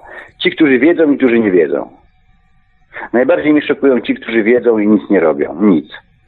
Oni jeszcze mi, no tak, tak, jeszcze mi upewniają, o wie pan to, przecież to od, odkąd świat światem. No ja rozumiem, że odkąd świat światem dzieją złe rzeczy, no ale nie można nad tym przejść do porządku dziennego, gdzie to dotyczy dzieci, czyli a Bóg mówi, chrońmy dzieci. I to mówi tak samo do Szcześniaka, jak do mnie, jak do Pana i tak samo jak do Międlara. No tak, co, tak co, co, co temu do- najmniejszemu do uczyniliście, Monta- tak jakbyście mnie uczynili, tak? To, takie Dokładnie, zawsze z dokładnie. Biblii. Nas tego będzie rozliczał. Także ja Państwu powiem tak, ja sobie zrobiłem plecy w niebie, tak to abstrahując, bo yy, no, poza tymi yy, rzeczami, które yy, źle zrobiłem w życiu, jakimiś niefajnymi, z którymi nie mam takich, takich strasznie poważnych rzeczy, których bym się aż tak bardzo... A, mam błędy życiowe, czyli tak zwane grzechy, można powiedzieć, o. Bo nie byłem nigdy oszustem, malwersantem i no, jakimś wyłudzaczem, no, nikogo tak nie skrzywdziłem perfidnie, żeby świadomie to myślę, że będę miał za sobą rzesze dzieci, które będą się wstawiały, żeby y, mm, jeżeli y, miałbym ponieść jakąś karę, żeby ona była w miarę mała. Także tutaj sobie plecy zrobiłem. W każdym razie wszyscy o wszystkim wiedzą. Jeżeli chodzi o sportowców, to rozmawiałem z siatkarzami, rozmawiałem z siatkarkami, rozmawiałem y, z trenerem reprezentacji kadry, ten, który mm, odszedł już. Wszystkie dokumenty przekazałem i pismo, i list, i wiem, że otrzymał. Dostał Błaszczykowski, Kuba dostał, y, dostał Lewandowski dwukrotnie.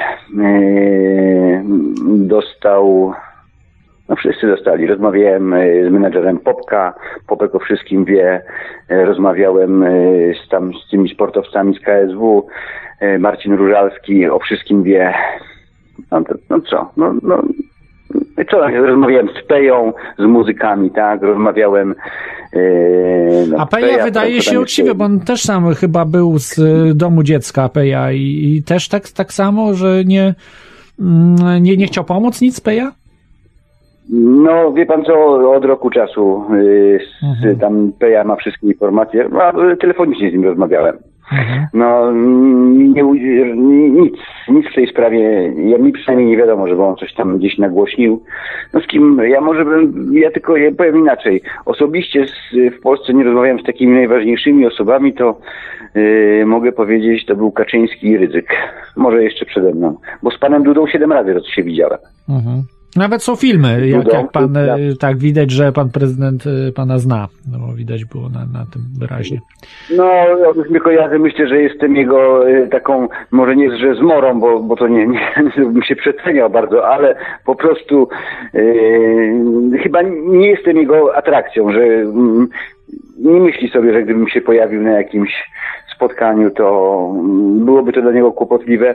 I proszę Państwa, ja teraz y, tą organi- organizuję tą konferencję pierwszą w Sosnowcu akurat. Mhm. Na 15, Statusie 15 wszystkich. grudnia, tak? E, W Sosnowcu. Tak, 15 grudnia, tak. E, następnie to jest pierwsza E, Potem możemy organizować gdziekolwiek chcecie, w Polsce, za granicą, E, nie ma problemu. Chcecie zorganizować w Irlandii, organizujcie, będziecie chcieli, żebym przyjechał, proszę bardzo, jak tylko będzie czas, nie ma problemu, jak Bardzo najbardziej. chętnie, Nie tylko tutaj jest, jest ciężko, bo ludzie są po prostu zupełnie za, zaoferowani pracą, czyli, czyli generalnie cokolwiek się organizuje, to no może przyjdą na Ja na jakiegoś Brauna, gdzieś tam przyjdą, ale tak jak A, no z zainteresować panem, się... a, z panem, o, przepraszam bardzo. Tak. Z panem Brownem też rozmawiałem, żeby było jasne. I, i, i jaki efekt? I efekt był taki, Browna spotkałem 11 listopada na Święcie Niepodległości w zeszłym roku. Jak go zobaczyłem, to podszedłem do niego, rozmawialiśmy jakieś 3 minuty. On się pytał o Wójcikowskiego bardzo, tak, bo tego bardzo interesowało. To ja mu wszystko wyjaśniłem, dałem mu swoją wizytówkę. E, I teraz w tym roku, jak był ksiądz Natanek, bo ludzie mi tam sugerowali, jedź do Natanka, do Natanka. No to pojechałem do Natanka, z Natankiem rozmawiałem też to yy, ksiądz Natanek kazał mi nie, nie tylko uklęknąć, pobłogosławił mnie, a do Brauna jak podszedłem, po roku czasu, bo wcześniej się widziałem z nim rok wcześniej, to yy, Brown powiedział, że od Pana to się trzeba trzymać z daleka, a niech Pana Bóg błogosławi. A ja mówię do niego, dobra, to się ode mnie trzymaj z daleka, tylko nie zostawiajcie dzieci. Rozmawiałem z Jabłonowskim, rozmawiałem z Sendeckim. Muszę powiedzieć tak, że e, ja generalnie lubię Jabłonowskiego.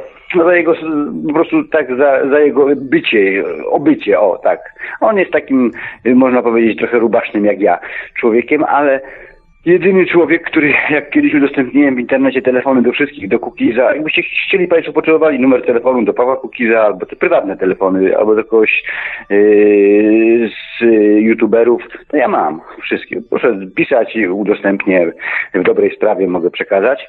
To Jabłonowski jedyną osobą yy, jest, który powiedział mi, napisał mi SMS-a, ja zacytuję, Paweł, temat jest tak gruby, że wszyscy od tego spierdalamy jak najdalej. Pozdrawiam cię serdecznie. A ja mu odpisałem, spierdalacie, to wracajcie. No i tyle. To... I Wojtek już ode mnie telefonów nie odbiera. Bardzo rzadko. Mówi pan o y. Wojtku Olszańskim? Tak, Wojciech Olszański, czyli ten, Aleksander czyli ten, no tam tak zwany jaszczur, tak? czyli, czyli ten, co, No, co tak, przebiera tak, się, tak, tak? tak zwany To- jaszczur. Tak, tak. Tak, telewizja narodowa, y, narodowcy y, z tym, z tymi z ONR-u też rozmawiałem na Marszu Wolności, także oni mówią, że wiemy, tak, znamy ciebie, wiemy o tobie. Ktoś, y, powiem Państwu tak, nie wiem o co chodzi. Wiem, że ktoś zrobił mi, przyszył mi etykietkę, że jestem związany z jakimiś służbami. Wiem, że to zrobił Piotr Rybak, na pewno. I on zrobił w tych środowiskach narodowych, zrobił blok na mnie. To, to już mówię fakt. No, a No i to też potem z Międlarem, tam- bo wiem, żeś pan Rybak z Międlarem się trzyma, prawda? To, to tak też może Mhm. być. Bo, bo to tak, Tak, działa, to jeżeli ktoś coś powie, a ja lubię tego człowieka na przykład, no to wtedy uznaję jego y, to, co on mówi, tak, za, za dobrą monetę. I, i, i dlatego no. No. ta, takie rzeczy, rzeczy wychodzą, a oni mają, ja, no ale muszą być chyba jakieś dowody, czy tylko po prostu sobie tak gadają. No bo to przecież, y, no... Nie, no, y, proszę Państwa, no, y, y, inaczej. Jeżeli y, ja na samym początku audycji powiedziałem, mówię fakty i mówię prawdę i powiedziałem Państwu, że y, nie jestem żadnym agentem służb, nie współpracuję z żadnymi służbami. Pan mi zadał pytanie, czy jakieś służby mnie wspierają. Odpowiedziałem, że nie. Ja mówię samą prawdę. Proszę Państwa, jak mogą, jeżeli ja nie współpracuję ze służbami albo nie jestem z żadnych, żadnym agentem, to jak, jakie mogą mieć dowody? Żadne. No to, o to chodzi. proste. Ale to jest właśnie na, naj, najgorsze. Jeżeli ktoś, wiemy o kimś, że ktoś jest agentem, to po prostu dowody na stół, tak? Pokazujemy. To, taka sytuacja, a taka, a taka i, i jest, jest y, przynajmniej jakieś poszlaki. A w przypadku pana nie, nie ma żadnych, bo ja na przykład zajmuję się tymi sprawami. Za granicą jest y, trochę ujawnionych agentów y, FBI wewnętrznych, którzy po prostu, czy CIA, czy MI6, y, którzy po prostu robią w środowiskach tych teorii spiskowych, różnych rzeczy niewyjaśnionych, po prostu robią, krecią robotę, tak? Czyli są agentami wpuszczonymi, żeby robić złą robotę. Natomiast w Polsce, no to yy, praktycznie nie znam żadnych dowodów. Jed, jedyny to był Hadacz, ale też nie udowodniono mu, yy, że, że jest agentem, tylko to, że prawda, Andrzej Hadacz, yy, no po prostu jest człowiekiem do wynajęcia, że, że kiedyś współpracował z tą, z, ko- z komunistycznymi, TW Matka, nie? miał pseudonim operacyjny, y, y, tajny współpracownik o pseudonimie Matka. Y, No ale, ale to trzeba mieć na to, że ktoś ze służb jest tak jak na przykład Stokrotka. Wiemy o tym, bo są przecieki, y, że jest, y, prawda, y, pani y, Olejnik z TVN-u i Radia Z jest agent, agentką. Ona nie jest tajnym współpracownikiem, tylko jest agentką służb specjalnych o pseudonimie Stokrotka, tak? No to, to wiemy akurat, ale, ale innych rzeczy, no to, to po prostu muszą być ewidentne y, dowody, tak? Przynajmniej jakieś przecieki i tak dalej, coś, coś, y, a, a, a takie rzucanie, że ten jest agentem, ten jest agentem i ten jest agentem, no to to jest, to, to jest chore. No skąd, skąd można wiedzieć, i to jest najśmieszniejsze, że najczęściej sami agenci najwięcej mówią o innych agentach. Że ten jest agentem, że ten jest agentem, ten jest agentem, nie? Bo, bo co innego, jeżeli się mówi na przykład, że może być ktoś, a co innego jak się mówi, że ktoś jest, to już jest, wtedy jeżeli mówimy, że jest, no to dowody na stół, proszę, bo to jest takie rzucanie, prawda, hasełek, dlatego to do, do kosza można wyrzucać. Ważne, za, zawsze ja, jak się ludzi rozpoznaje, według mnie, po czynach. Yy, tak jak było w Forest, Forest Gump, tak? Bardzo fajny film, w którym było, yy, że człowieka głupiego, jak się rozpoznaje, po czynach jego, tak? I tak samo, czy agenta, czy kogokolwiek po czynach można rozpoznać, prawda? I w przypadku pana ja nie widzę absolutnie żadnych, yy, wręcz przeciwnie. To, to są działania, które są ym, przeciwko całemu systemowi. To jest jak, jakbym mówię, no, dla mnie to trochę, no, tutaj pan pokazał przykłady, że pan pomógł, prawda, kilkuset dzieciom, to jest olbrzymia, tytaniczna praca, ale tak z daleka, no, wydaje się to taka trochę walka z wiatrakami, prawda, czyli ten Don, Don Quixoteria taka trochę e, wydaje się, no, ale z bliska, jeżeli się człowiek przyjrzy, no to widać, że pan po prostu tym dzieciom realnie pomaga, tak, nagłośnił, pan jako jedyny nagłośnił ten temat, no, nikt więcej, no, tak naprawdę każdy albo boi się, albo nic nie robi, albo wyśmiewa ten temat, ale nie ma nikogo, kto zajmuje się w Polsce tym tematem. Ale może się mylę. Czy są jakieś osoby, bo widziałem, że tam jakieś też osoby, które chciałby pan powiedzieć, którzy, które panu pomagają, czy też działają tak jak pan właśnie w sprawie dzieci. Proszę Państwa, ostatnio, jeżeli chodzi o nagłaśnianie tematu, to y, możemy liczyć na pomoc Janusza Zagórskiego z telewizji NTV. Możemy liczyć pana Rafała z telewizji VTV. Możemy liczyć na y, pomoc y, Aleksandra Berdowicza i to o, od dawna, od samego początku z Porozmawiajmy TV. Yy, no, ostatnio był taki kongres zdrowia w tam pojechałem, także już trochę osób się pokazało, zrobił się jakiś taki dość duży y, raban w tym interesie, w sensie takim w porównaniu mm, z poprzednimi latami. Y, Jest troszeczkę osób, które gdzieś tam na Facebooku się udzielają. Tutaj muszę wymienić pana Romana Poturalskiego, który wcześniej się zajmował sprawą, to jest Fundacja Wolne Społeczeństwo. Z tym, że on to wszystko bardzo prawnie e, nagłaśnia. E, są takie młode osoby, Darek Perun, też na Facebooku go można znaleźć, o tym mówi. I Z tego co słyszałem, on chłopak, też, tak, prawda, wychowywał się w domu dziecka, tak? Ten pan, to jest jego pseudonim. tak, znaczy chyba, nie, on tak? nie, to jest bardzo fajna rzecz, bo ma niesamowity potencjał. On nie wychowywał się w domu dziecka, ale on był z rodziny, gdzie Mhm. y, mama żyje jego, ale jego adoptowała, czy ado, już był adoptowany, także tutaj Mhm. taki można powiedzieć y, ch- bardzo, y, bardzo znający temat, jeżeli chodzi o, o, o brak rodziców, o może w ten sposób. Mhm. No i co mogę powiedzieć tutaj jeszcze, tak żebym wymienił. E, No, e, pan Marcin Król z MKTV tam też się zaangażował w nagłaśnianie tematu. No e, i to chyba wszystko. Niestety, niestety, proszę państwa. Tak. A jeszcze mam pytanie, bo tutaj jest, o, czy pan Stanisław Michalkiewicz wie, Janusz Korwin-Mikke, czy pan z nimi, Lech Z Wałęsa? Januszem Korwinem, nie, no ja z Januszem, no z panem Wałęsą się nie widziałem, z panem Mhm. Michalkiewiczem, Micha- Michalkiewiczem też się nie widziałem, e, ale Rola o wszystkim wie, także Michalkiewicz... Marcin Rola. W. Realu 24 Tak, albo w. Izraelu 24, niektórzy już mówią, że...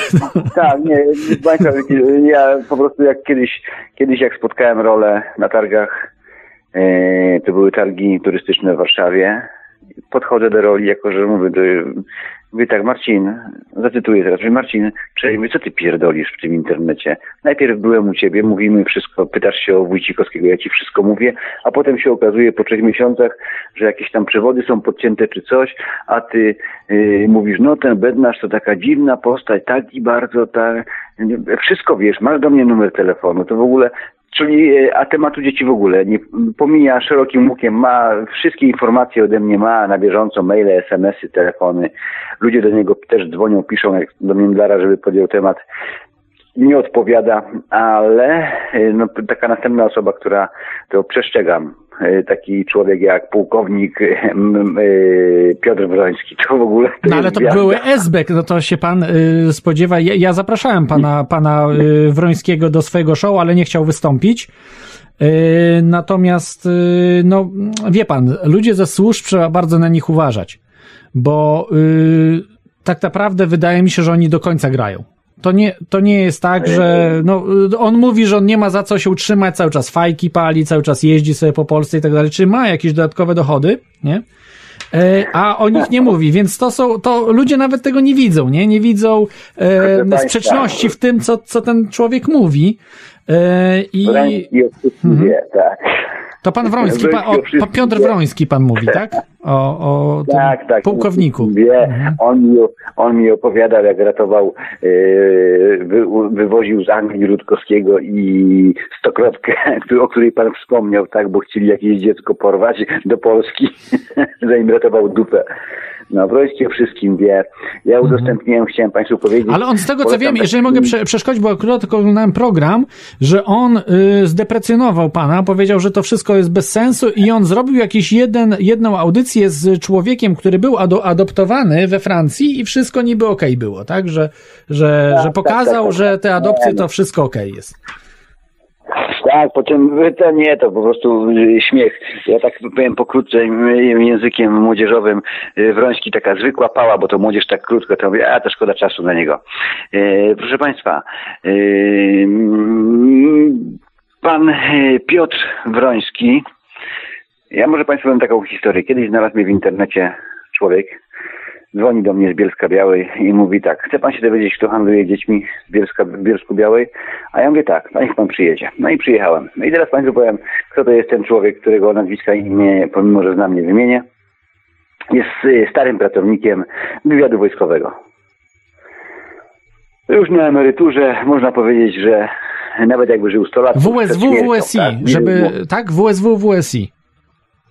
Nie, to było dokładnie, to był, on był, pracował w łączności w, w Wojsku Polskim, w łączności był w wywiadzie wojskowym. Tak, jeździł po świecie, Mhm. nawiązywał łączność i, i nie rozciągał kabli, czyli wiecie Państwo, jak się nawiązuje łączność. Werbowali się i tak dalej. Jego y, dowódcą był akurat generał Jaruzelski. Ale człowiek, który e, bardzo fajny, bardzo sympatyczny i proszę Państwa, i dał mi dokumenty, kto zamordował generała Marka Papałę, kto zamordował górników, górników pod kopalnią Wujek, kto zamordował pana Sekułek, Micika, tego redaktora z TVN-u, tak, kto... Ja Tam nie tylko jego, upubliczniłem. zamordowali całą rodzinę, bo jego żonę, jego, jego Tak, y, no, dziecko jest- zamordowali tak, tak. przecież, prawda, Tak, w przypadku Kmicika. I, y, I to ten informator panu podał, tak? Mhm. Tak, y, wi- bardzo wiarygodna osoba, posprawdzałem te różne rzeczy. to, Nie wiem, czy chce pan to- na przykład ujawnić to, bo wiem, że pan chyba w swoich y, filmach ujawniał, tak? Kto zabił y, papałę, kto Tak. zabił... Tak, tak, tak, tak, tak. Jest Bardzo fajny filmik jest. Mhm. E, Tam stoi Boguś Jagoda tyłem odwrócony w lesie. Tak, to, to E, polecam no, zobaczyć w internecie, no, żeby się dowiedzieć, tak? tak, tak. Co mówi. No ale jakbyście Państwo chcieli wiedzieć, kto zastrzelił górników pod kopalnią Wujek, to ostatnio tam 7 listopada w Porozmawiajmy TV to było udostępnione. Zresztą na kanale Fundacji również jest y, zeznania moje w sądzie. Ja tam w pewnej chwili sędziemu daję dokumenty, bo chciałem się ich pozbyć. Tak, a potem te dokumenty skserowałem i do, do Ziobry zawiozłem do ministerstwa, do premiera, do wszystkich ministerstw, do parlamentu i okazuje się, że pan premier mi odpisuje, że Bardzo mi dziękuję. Ja Państwu przeczytam jedno zdanie, bo to po prostu to jest w ogóle, zrozumcie, daje premierowi polskiego rządu, który jest władny powoływać ministra sprawiedliwości, tak? Ja mu daję dokumenty, że na przykład generał, i jest cytuję dokładnie, generał Szwajcowski, bo tak się nazywał, czyli yy, snajper wyborowy, zabił wszystkich dziewięciu górników pod kopalnią Wujek. Co zabił generała Marka Papałę, że to był Tomasz Markiewicz, nietykalny, płatny morderca, tak? Yy, za 4000 dolarów na zlecenie generała Marka Papały. I teraz co się dzieje? Ja otrzymuję tutaj pismo, daję te wszystkie dokumenty również do rąk premiera i otrzymuję od pana Jarosława Michalaka z Kancelarii Prezesa Rady Ministrów, otrzymuję pismo w odpowiedzi na moje pismo z 8 listopada, bo ja 7 miałem sprawę, a potem te dokumenty, które sędziemu przekazałem, które zawiadomił prokuraturę, to zawiozłem do tych różnych ministerstw. Porobiłem ksero po 40 sztuk, bo tyle było tych dokumentów. I są ludzie, którzy się podpisują z zawiadomieniami i on mi odpisuje, że yy, zgodnie z tam z ustawami, te mnie zalewają ustawami, tak, że od tego to jest policja i prokuratura i, na, i żebym ich zawiadomił, tak? A tam jeszcze, a tam jeszcze mało tego, proszę pana, y, komendant główny, tam są dokumenty, że komendant główny policji Jarosław Szymczyk aktualny, tak? Od Bogusława Jagody odbierał y, koperty, gdzie były łapówki, która firma Dumba, z której pan Jagoda pracował, dawała po 15, 20 i 25 tysięcy złotych. Tam chodziło w karczmach piwnych w Ustroniu i w Jaworznie. I na końcu jest tak. Departament zdaje sobie sprawę, że udzielone informacje mogą okazać się dla Pana niesatysfakcjonujące. Niemniej jednak prosimy o przyjęcie ich ze zrozumieniem. Nie wiem, co ja mam zrozumieć. znaczy, teraz miałem to pismo w swojej ręce i to jest pismo, mogę Państwu sygnaturę jego podać z dnia 28 listopada. Podpisał się główny specjalista Jarosław Michalak. No to, no to no tak. niestety, no tak jest. No nikt, prawda jest niewygodna dla wszystkich. No wystarczy zobaczyć. Mamy dzisiaj prokatolicki, mocno, prawda, prokatolicki rząd. Mamy taki, y, można powiedzieć, y, prawicowy, niby prawicowy, y, antykomunistyczny, a nie są zainteresowani wyjaśnieniem śmierci księdza Jerzego Popiełuszki męczeńskiej śmierci. Czyli niech pan zobaczy, że tak naprawdę prawda nie jest, nie jest ważna. Prawda nikomu nie jest na rękę. Każdy po prostu gra. Nieujawniony aneks y, do rozwiązania służb WSI y, i gra się do dzisiaj tymi nazwiskami, tymi informacjami z tego aneksu, z różnych innych dokumentów. Gra cały czas się po prostu, po prostu te, teczkami, tak? Jak Kaczyński gra, czy inni tam y, ci politycy.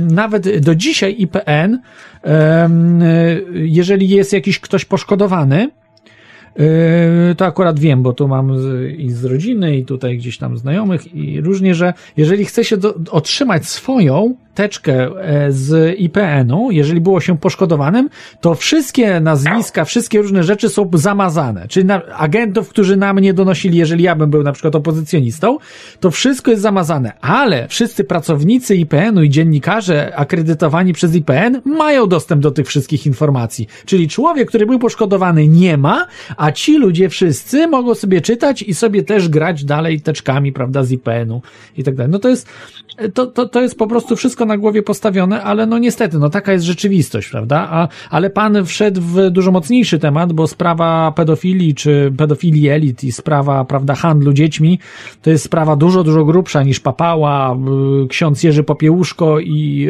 y, komuna, prawda? To wszystko jest, jest dużo większe, jakby dużo, dużo straszniejsze i dużo, mm, no, Dokładnie. tak, Dokładnie. Dużo, dużo gorsze, tak? W, w, badaniu, czy, czy, czy robieniu czy czegokolwiek. Dlatego mm, tu, tu jeszcze mam pytanie o służby. Czy ma pan właśnie dowody?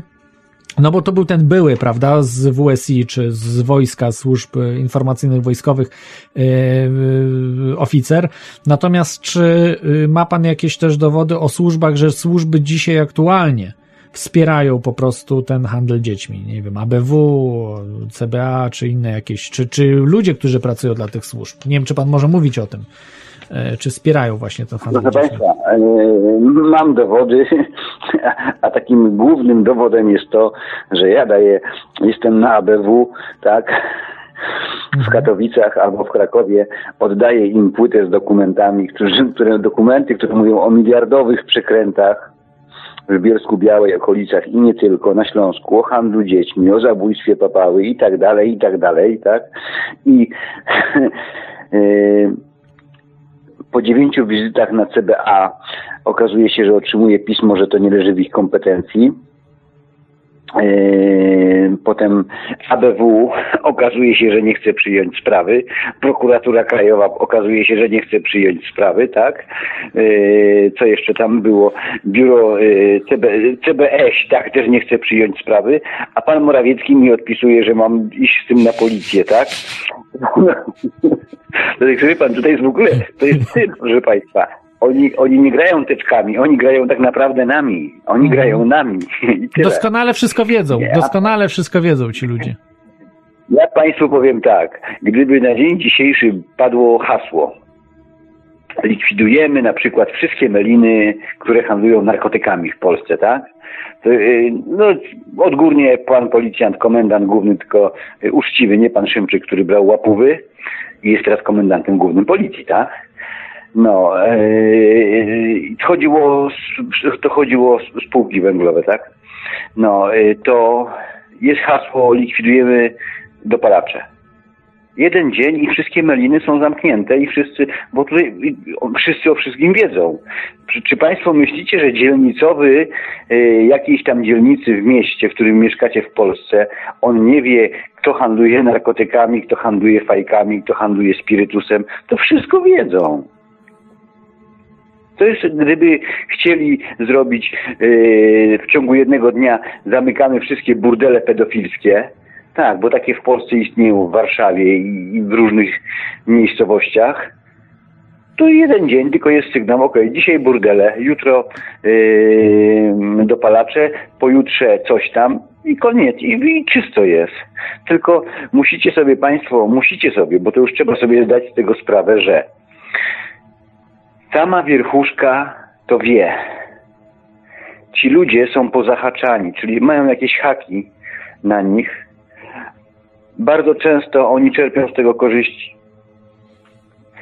Policjanci na tych najniższych szczeblach, oni są najpoziom, najporządniejsi, ale nic nie mogą.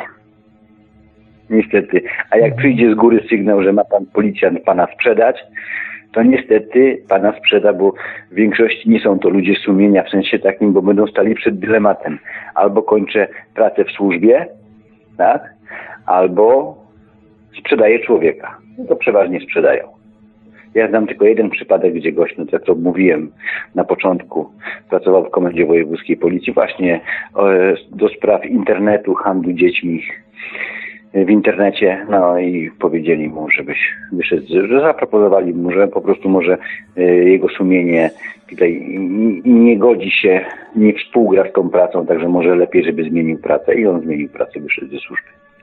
Także i on mi powiedział, to co pan mówi, to jest to tak, wszystko wiadomo, wszyscy o wszystkim wiedzą, co się dzieje, to jest prawda. Mhm. No przy, przykre to, nie wiem, może teraz tak wszyscy nadzieją matką głupich, tak, no, że, że się wszystko zmieni, że się zrobi. Nie, po prostu wy tutaj, słuchacze y, teorii chaosu, jeżeli chcecie coś zrobić, macie możliwości, nie boicie się, no to warto po prostu pomóc y, panu, y, panu Pawłowi, czy też fundacji, prawda, y, pana fundacji Dobrego Pasterza, bo też można, prawda, wpłacać y, na pana fundację y, Proszę pieniądze. Państwa, e, ludzie mi płacają jakieś pieniądze z tym, że wiecie, to też w ogóle paradoks. Bo ja nigdy, zresztą e, w ogóle e, muszę Państwu powiedzieć, bo pan poseł z Kukiz 15, Jerzy Jachnik, taki przestępca Górna Puła, mam sprawę z nim o zniesławienie, z nim i z panią posłanką Chrobak, Mhm. bo pani posłance Chrobak nazwałem ją szantażystką, bo mnie szantażowała, oszustką, bo mnie oszukała, no i powiedziałem tylko tyle, że gdyby głupota umiała fruwać, to pani Chrobak ma kosmos za darmo. No tak sobie pozwoliłem na taki żart. I tutaj to będzie, to będzie ciężkie do udowodnienia, ale będę wnosił jakiś eksperyment procesowy, czyli żebyśmy wytworzyli jakąś próżnię, umieścili tam panią Chrobak i zobaczymy, czy ona pójdzie, uniesie się w górę, czy nie. Ale, yy, bo sobie pozwoliłem na taki dowcip, że mm, nie ma to dla mnie znaczenia, bo mnie tylko prawda interesuje. I yy, proszę Państwa, teraz zagubiłem się yy, z panem Jachnikiem, tak? No i pan Jachnik yy, dał mi doniesienie do prokuratury że jestem oszustem, że wyłudzam pieniądze od ludzi, że nawołuję do wpłacania mi na konto pieniędzy i że te pieniądze malwersuję, defrauduję i tak dalej. Także y, byłem, było przesłuchiwanych 20 osób w tej sprawie albo 30 osób w całej Polsce. Okazuje się, na końcu byłem ja przesłuchiwany y, w sprawie, nie jako oskarżony, tylko w sprawie. To już Państwu powiem, prokuratura, bo musiała to, y, jako że Pan poseł to był, to wszczeli dochodzenie i przesłuchali tych kilkadziesiąt osób, tak? Mm, Przeczepali mi całe mieszkanie, miałem em, komendę, miałem komenda z policji, policji w Sosnowcu e, przestępstwa gospodarcze, przyszli do mnie panowie, chcieli dokumenty, wszystko co miałem przekazałem, no i pan prokurator umorzył postępowanie z braku niewykrycia czynu przestępczego. Ale do czego nawiązuję? Bo oczywiście pieniądze są ważne, z tym, że to jest taki paradoks, dla mnie nie są ważne. Ja nigdy o pieniądze nie, nie prosiłem. Paradoksalnie ludzie gdzieś tam mi jakieś pieniądze wysyłają, wpłacają, za co serdecznie dziękuję, bo ja Państwu powiem tak, yy, za te pieniądze, między innymi jak nie mam swoich, to na przykład jadę do Warszawy, tak jak wczoraj, spędziłem o 5 rano pojechałem do Warszawy, wróciłem o 21. Cały dzień spędziłem, tak? Ale tu nie chodzi o pieniądze. Przede wszystkim yy, nie znajdziecie żadnego materiału, gdzie bym ja prosił, żebyście mnie wspierali albo wpłacali mi pieniądze. Ja nie jestem rola, proszę Państwa, ja nie jestem międlar, ja z tego nie żyję. Fundacja ma prowadzić działalność gospodarczą, ma się sama utrzymywać. Aczkolwiek jeżeli macie Państwo takie życzenie, proszę bardzo, ale to nie jest, nie jest to rzecz, o którą ja bym prosił. Ja Was bardzo serdecznie proszę, zainteresujcie się tematem, przyjedźcie na forum, piszcie maile. Proszę Państwa, mamy niesamowite, o to Was proszę, tak, o to Państwa proszę. I, a nie o pieniądze. I zrozumcie jedną rzecz, mamy niesamowitą rzecz, internet. To jest niesamowita broń, póki jeszcze ją mamy.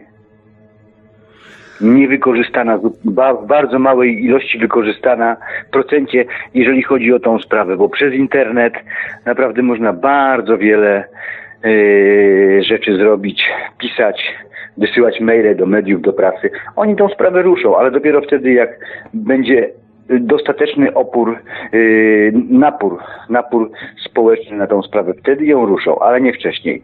Ale ja yy, nie liczę, nie obraźcie się Państwo, nie liczę na to, że yy, to zrobicie w takiej ilości wystarczającej, żeby to się stało. I po prostu ja teraz poza tym forum i że cały czas działam w tej kwestii, to ja teraz ja, ja czekam takiej możliwości, żeby dostać się do głównego med- do yy, mediów głównego nurtu, tak?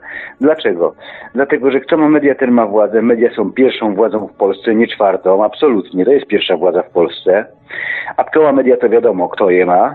I czyli już wiecie Państwo, kto rządzi. I teraz tak.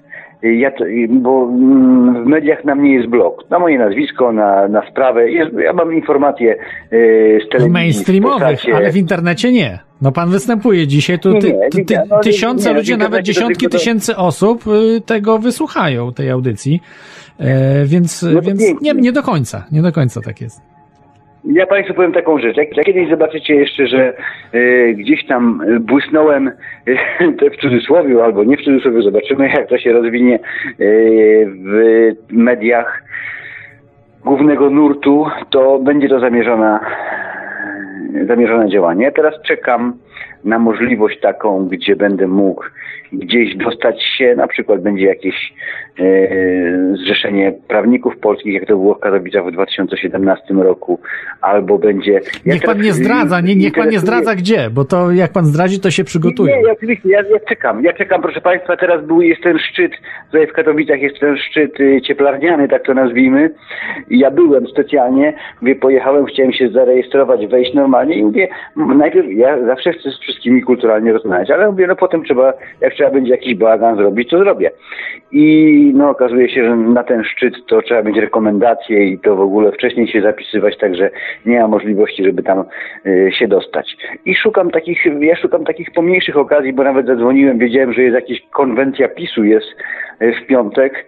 Y, Zadzwoniłem do PiSu, chciałem się dowiedzieć, gdzie jest ta konwencja. Pani mi nie chciała powiedzieć, musiałem sobie gdzieś tam szukać, no ale dowiedziałem się, że ona była tam za Warszawą, to mówię, to nie, nie będę dzisiaj tam specjalnie jechał, ale tam była cała śmietana PiS i sama śmietana, czyli wiem, że było tak obstawione, że nie ma szans, żeby tam kto- ktokolwiek wszedł.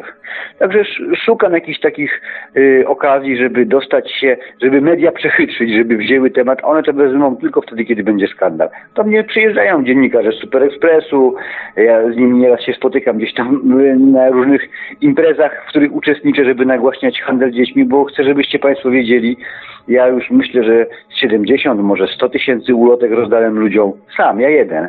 Y, Jak będziecie w Bieszczadach, to w każdym schronisku są ulotki. Z tym, że ja staram się y, zostawiać je na stacjach benzynowych, a przede wszystkim dawać ludziom do ręki z prośbą o zainteresowanie się tematem. No tyle, co mogę zrobić, to robię. To już jest, trwa 3 lata i, i za długo. Tak. Ja, ja, ja to mam... ja poświęciłem... Tak? Y, y, Czy miał pan propozycję od y, programu Polsat, bo tu Inka napisała na czacie, y, z program Skandaliści. Czy dostał pan zaproszenie do tego programu w Polsacie? Pani Gozdyra, czekam.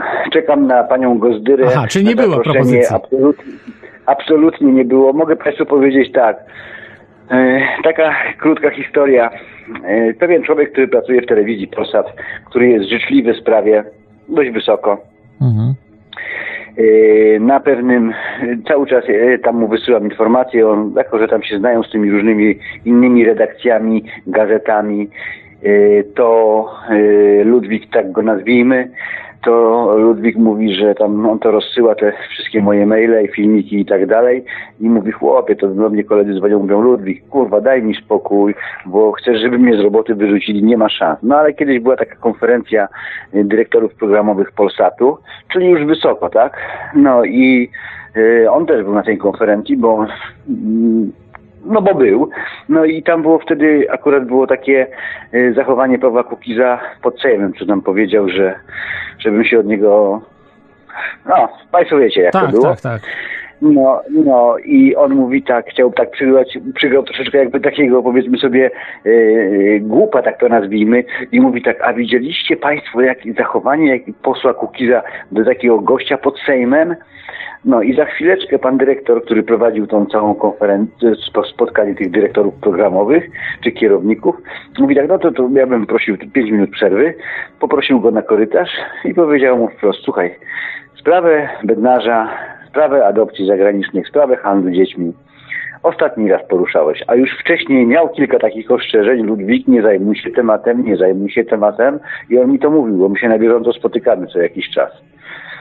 No, a jeżeli chodzi o informacje, to mogę Państwu powiedzieć tak, na przykład z Sejmu, to taka osoba, którą można w mediach często zobaczyć, senator Jan Maria Jackowski, pisowiec, katolik, czy poseł, on jest, już nie pamiętam, posłem chyba, no, nie, posłem jest.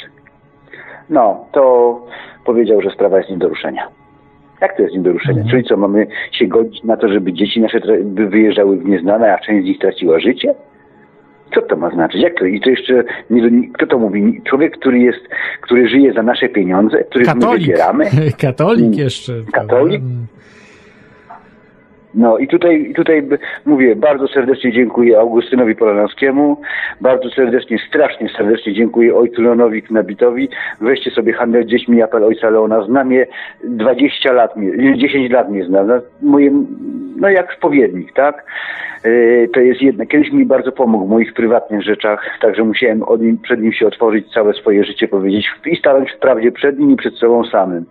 I bardzo dziękuję arcybiskupowi, arcybiskupowi Depo, bo y, przynajmniej spotkał się ze mną któryś raz i powiedział mi, co robić, jak robić i tak dalej. Kieruje mną, tak? Gdzieś tam stara się pomóc. Mało tego, powiedział, że przyjedzie na konferencję. Zawsze to coś. Oczywiście my byśmy chcieli, żeby oni radykalnie stanęli w prawdzie. Nie zrobią tego bo ich obowiązują pewne reguły instytucji, w których są. Nas nie obowiązują. Mnie, nie, mnie tylko obowiązuje e, reguła mojego własnego sumienia. I tyle. I proszę Państwa, naprawdę, co by o mnie ludzie nie mówili, to e, oczywiście nie jestem człowiekiem kryształowym, absolutnie, tak? Jestem człowiekiem grzesznym, ale e, wstaję rano i tak w miarę sobie mogę spojrzeć prosto w oczy. Takiej strasznie dużej plamy na sumieniu nie mam. A to jest ważne. U mężczyzn Tak. to, to jest ważne. Y, Będziemy już powoli kończyli. E, pa- Panie Pawle, ja bardzo dziękuję, bo trzy godziny prawie audycji, e, więc e, no myślę, że większość, większość tematów e, rozwinęliśmy. Jeszcze tylko e, e, tak chciałbym e, dwa tematy poruszyć na sam koniec. Jeden to tak zwany, e, nie wiem, to pa, pan e, mówił o, że to się nazywa hosting e, ad, adopcyjny, czyli taki casting, tak? Taki casting na dzieci. No, co- Na czym to polega? E, Hosting to są dzieci wyjeżdżają to przeważnie do Stanów Zjednoczonych i przez to, przez fundację, ja znam dwie fundacje, przestępcze organizacje, to jest Fundacja Bloom, które handlują dziećmi. Fundacja Bloom i Fundacja N Open Door. E, I dzieci wyjeżdżają na przykład na 5 tygodni do Stanów Zjednoczonych. To są dzieci, które są przeznaczone do adopcji. E, I one są, to jest tak przegląd dzieci, tak? Są przypadki, gdzie, one, gdzie są takie hostingi robione i na przykład te dzieci potem gdzieś idą na jakieś wspólne występy i chodzą po takim dywanie, tak, i tam siedzą ludzie, którzy je oglądają, a oni tam na przykład firmują jakieś ciuszki, tak, albo no, to jest hosting, to jest hosting. Albo Czyli, czyli jak na wybiegu dla modelek, ogląda- tak? Tak dzieci pokazują na zasadzie, że... Nie, to, to, nie, no, to nawet był taki program, już e, go nie zobaczycie Państwo, bo go usunęli. Właśnie pokazują te dzieci w Stanach Zjednoczonych, jak chodzą po tym dywanie. Tak. I to puściła telewizja polska w zeszłym roku. No to to hosting, to jest, to właśnie mniej więcej tak wygląda, ale wygląda też tak, że dzieci jadą do rodzin a, y, i przebywają tam 6 tygodni, niby mają się uczyć angielskiego i tak w ogóle się asymilować z Amerykanami, a te rodziny kontaktują się z innymi ludźmi, którzy sobie dzieci, którym no, wybierają tak, o chce, chce, nie chce, chce, nie chce. I potem to dziecko wraca do Polski i za chwileczkę wywratuje do Stanów Zjednoczonych już całkiem. Udało się jedną dziewczynę uratować, 17, 16-letnią Angelę. We- Weźcie sobie Państwo handel dziećmi Andzia. W ogóle, jeżeli chcecie wiedzieć na przykład handel dziećmi Andrzej Duda, handel dziećmi Morawiecki, handel dziećmi Jerzy Owsiak, tak to się wpisuje na YouTube i to są filmiki, z którymi się widziałem z osobami, z tym, że jeszcze było część filmików na poprzednim kanale, który został zlikwidowany w 2000, ponad 2000. Yy, A takie programy jeszcze wracając do interwencji, jak interwencja albo yy, nie wiem, y, pomoc Polsat, czy takie te, uwaga, to nie, to, to już darujmy sobie, bo to nie podejmą tematu, nie ma szans, o wszystkim wiedzą. No i to o, o tym wyjaśniłem, o hostingu wyjaśniłem. Coś jeszcze? Pan miał jeszcze jedno pytanie? Yy, ta, tak, znaczy, yy, tak, yy, jedno na koniec, a jedno takie yy, jakby moje. Yy, sprawa takiego łowcy pedofilów. Czy zna pan e, tego człowieka? Nazywa się Krzysztof Dymkowski. Słyszał pan ta, o nim. On, on cały czas ma programy w telewizji i cały czas go promują wszędzie. Słyszałem o nim, e, nie miałem z nim nigdy kontaktu, Mhm. ale słyszałem. Powiem panu tak, jeżeli ma programy w telewizji publicznej, to, to, to inaczej. Absolutnie nie chcę dyskredytować tego człowieka, Mhm. ale jeżeli ma e, programy i tu mówi o tej pedofilii polskiej, to znaczy się, że ktoś dał mu zielone światło. Mhm. Może dlatego, bo może by pan Krzysztof jest bardzo uczciwym człowiekiem, który faktycznie z tymi pedofilami walczy. Yy, Ty, yy, ale z góry poszło światło zielone, że okej, takie, żeby, że niby coś robimy w tej sprawie, ale powiem Państwu taką rzecz. Powiedzcie mi, ale po co nam łowca pedofilów? Wystarczy, żeby policja ich pozamykała. Przecież wszystko jest wiadomo. Policja o wszystkim wszystko wie. Mhm. No po co? To, już tak, to, to, to, to jest tak, tutaj jest brak logiki. Czyli co? Jeden człowiek łapie pedofili, bo policja ich nie chce złapać. Dlaczego ich policja nie chce złapać? Przecież policjanci mają tak rozbudowaną bazę y, swoich służb internetowych, które na bieżąco monitorują wszystko, co pan robi, co ja robię i to, to y, pedofili nie, nie wiedzą, wszystkich znają, wszystkich z imienia, z nazwiska, wszystkich. Nie znają tylko tych, którzy jeszcze się nie ujawnili, że są pedofilami, bo może sami nie wiedzą. A dowiedzą się jutro, pojutrze, czy tam kiedyś, bo będzie pierwsze dziecko, które zgwałcą. Mhm.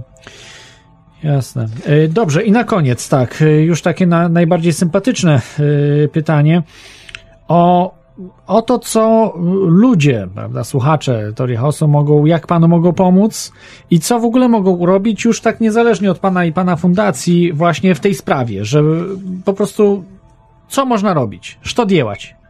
Przede wszystkim, przede wszystkim na najniższym poziomie, czyli własnej rodziny, własnych sąsiadów, informować się, mówić, że problem jest, żeby ludzie nie zamykali oczu. To jest uświadamiać. E, A jeszcze przed tym to zadbać o, bezpieczeństwo swoich najbliższych, to już też ich informując, że taki problem jest. Chodzi też o porwania dzieci, na co nie mamy większego wpływu, mamy strefę Schengen, granice są otwarte, porywamy dzisiaj człowieka, jutro jest on we Włoszech i już się nie znajdzie. Następna rzecz, e, bardzo serdecznie proszę Państwa, jeżeli możecie, e, rozsyłajcie tą informację o tym forum, że ono się odbędzie. E, Piszcie maile do siebie, do stacji telewizyjnych, do polityków. Ja wszystkich zaprosiłem. Jeżeli możecie, przyjedźcie sami. Jeżeli ktoś chciałby wspomóc e, w udostępnianiu materiałów przez internet, proszę napiszcie tylko Fundacja Dobrego Pasterza małpa gmail.com adres zwrotny, że chciałabym e, udostępniać materiały, tak? Ja powiem jak to się robi. Bardzo prosto. Jeżeli wtedy otrzymacie Państwo ode mnie maila, to tego maila trzeba prześlić dalej i tylko pamiętajcie Państwo jedną zasadę. Nie wysyłajcie do jednego odbiorcy. Trzeba przynajmniej 20 odbiorców i jeżeli tak, jeżeli dajecie na przykład, piszecie PiS, dam jakiś, nie wiem, Jarosław Kaczyński, to potem trzeba napisać Grzegorz Schetyna, TVP, TVN, Wyborcza, żeby oni widzieli, gdzie to wszędzie idzie, tak? Marszałek Sejmu, przecież te wszystkie adresy internetowe można znaleźć w internecie. Jeżeli ktoś z Państwa chciałby wspomóc w działaniach prawnych i ewentualnie finansowych y, pana Romana Poturalskiego, nie mnie, to y, odsyłam y, mm, Roman Poturalski, Fundacja Wolne Społeczeństwo albo Stowarzyszenie Wolne Społeczeństwo z Poznania. Y, Adres mailowy do niego to jest rp małpka wol spo pisane razem kropka org. On działa, to jest człowiek, który działa prawnie w tej kwestii. No a i przede wszystkim y, jak wspomóc otworzyć własne serca, logicznie myśleć, absolutnie nie dążyć do tego, żeby ludzie nawet w tej sprawie wyszli na ulicę, bo, bo nie, bo tam będzie wtedy krew się leje. Tutaj trzeba, trzeba o te polskie dzieci trzeba zadbać pokojowo. Aczkolwiek chyba jest to jedyna rzecz, yy, o którą warto o którą, o którą warto się bić naprawdę, to są dzieci. Aczkolwiek znowuż z drugiej strony nie trzeba po prostu uświadamiać siebie, mówić innym i uświadamiać innych, profilaktyka, no i takie działanie przez internet. Także tutaj jak najbardziej wystarczy napisać do mnie maila, ja na wszystkie maile odpowiadam. Jeżeli ktoś potrzebuje do ze mną porozmawiać, to proszę bardzo 515 751 077. Jeżeli nie odbieram, proszę dzwonić do skutku, staram się odzwaniać, nie zawsze mi się to udaje. No, no ja nie mam, ja inaczej i mam do Państwa najbardziej serdeczną prośbę. Pomyślcie Państwo sami, co można zrobić. Może jest coś, co mi umknęło, na pewno takie rzeczy są yy, i można w tej sprawie zrobić, tak jak chłopcy Jarucha i Wedimir napisali taką fajną piosenkę Handel śmiercią, polecam na YouTube. Yy, bardzo fajny teledysk nakręcili, no taki troszeczkę przejmujący. No, no coś można zrobić, nie wiem. Myślcie Państwo sami, ja też czekam na Państwa jakieś sugestie, propozycje. Mi, mi przyszedł pomysł jeden, bo ja brałem udział y, jako wolontariusz, no to ładnie, prawie 20 lat temu. Y, były takie adopcje serca, to znaczy to są adopcje na zasadzie, że adoptujemy dziecko afrykańskie, ale bez, bez ściągania go do Europy, tylko po prostu y, jakby wpłacanie pieniędzy na to, żeby mogło się uczyć, żeby miało jakąś wyprawkę do szkoły tam w Afryce, prawda? Nawet kilka dolarów to jest, są potężne pieniądze, tam w Polsce to jest nic, prawda? A, a dla takiej dziew, dziewczynki czy chłopczyka małego, który do szkoły idzie, bo tam za szkołę trzeba płacić, tak? To nie, nie ma darmowych szkół w Afryce, więc, Tak, tak. więc w takiej akcji uczestniczyłem i, i, i naprawdę bardzo duże pieniądze były zbierane, były rocznie, to budżet był kilkadziesiąt milionów dolarów nawet mm, yy, w takich adopcjach serca, więc to były duże pieniądze, ale widziałem, że to było w miarę uczciwie robione, bo to, to było w sumie z, przez Kościół katolicki między innymi, ale, ale ja, ja w tym byłem, uczestniczyłem, widziałem jak to, jak to wyglądało.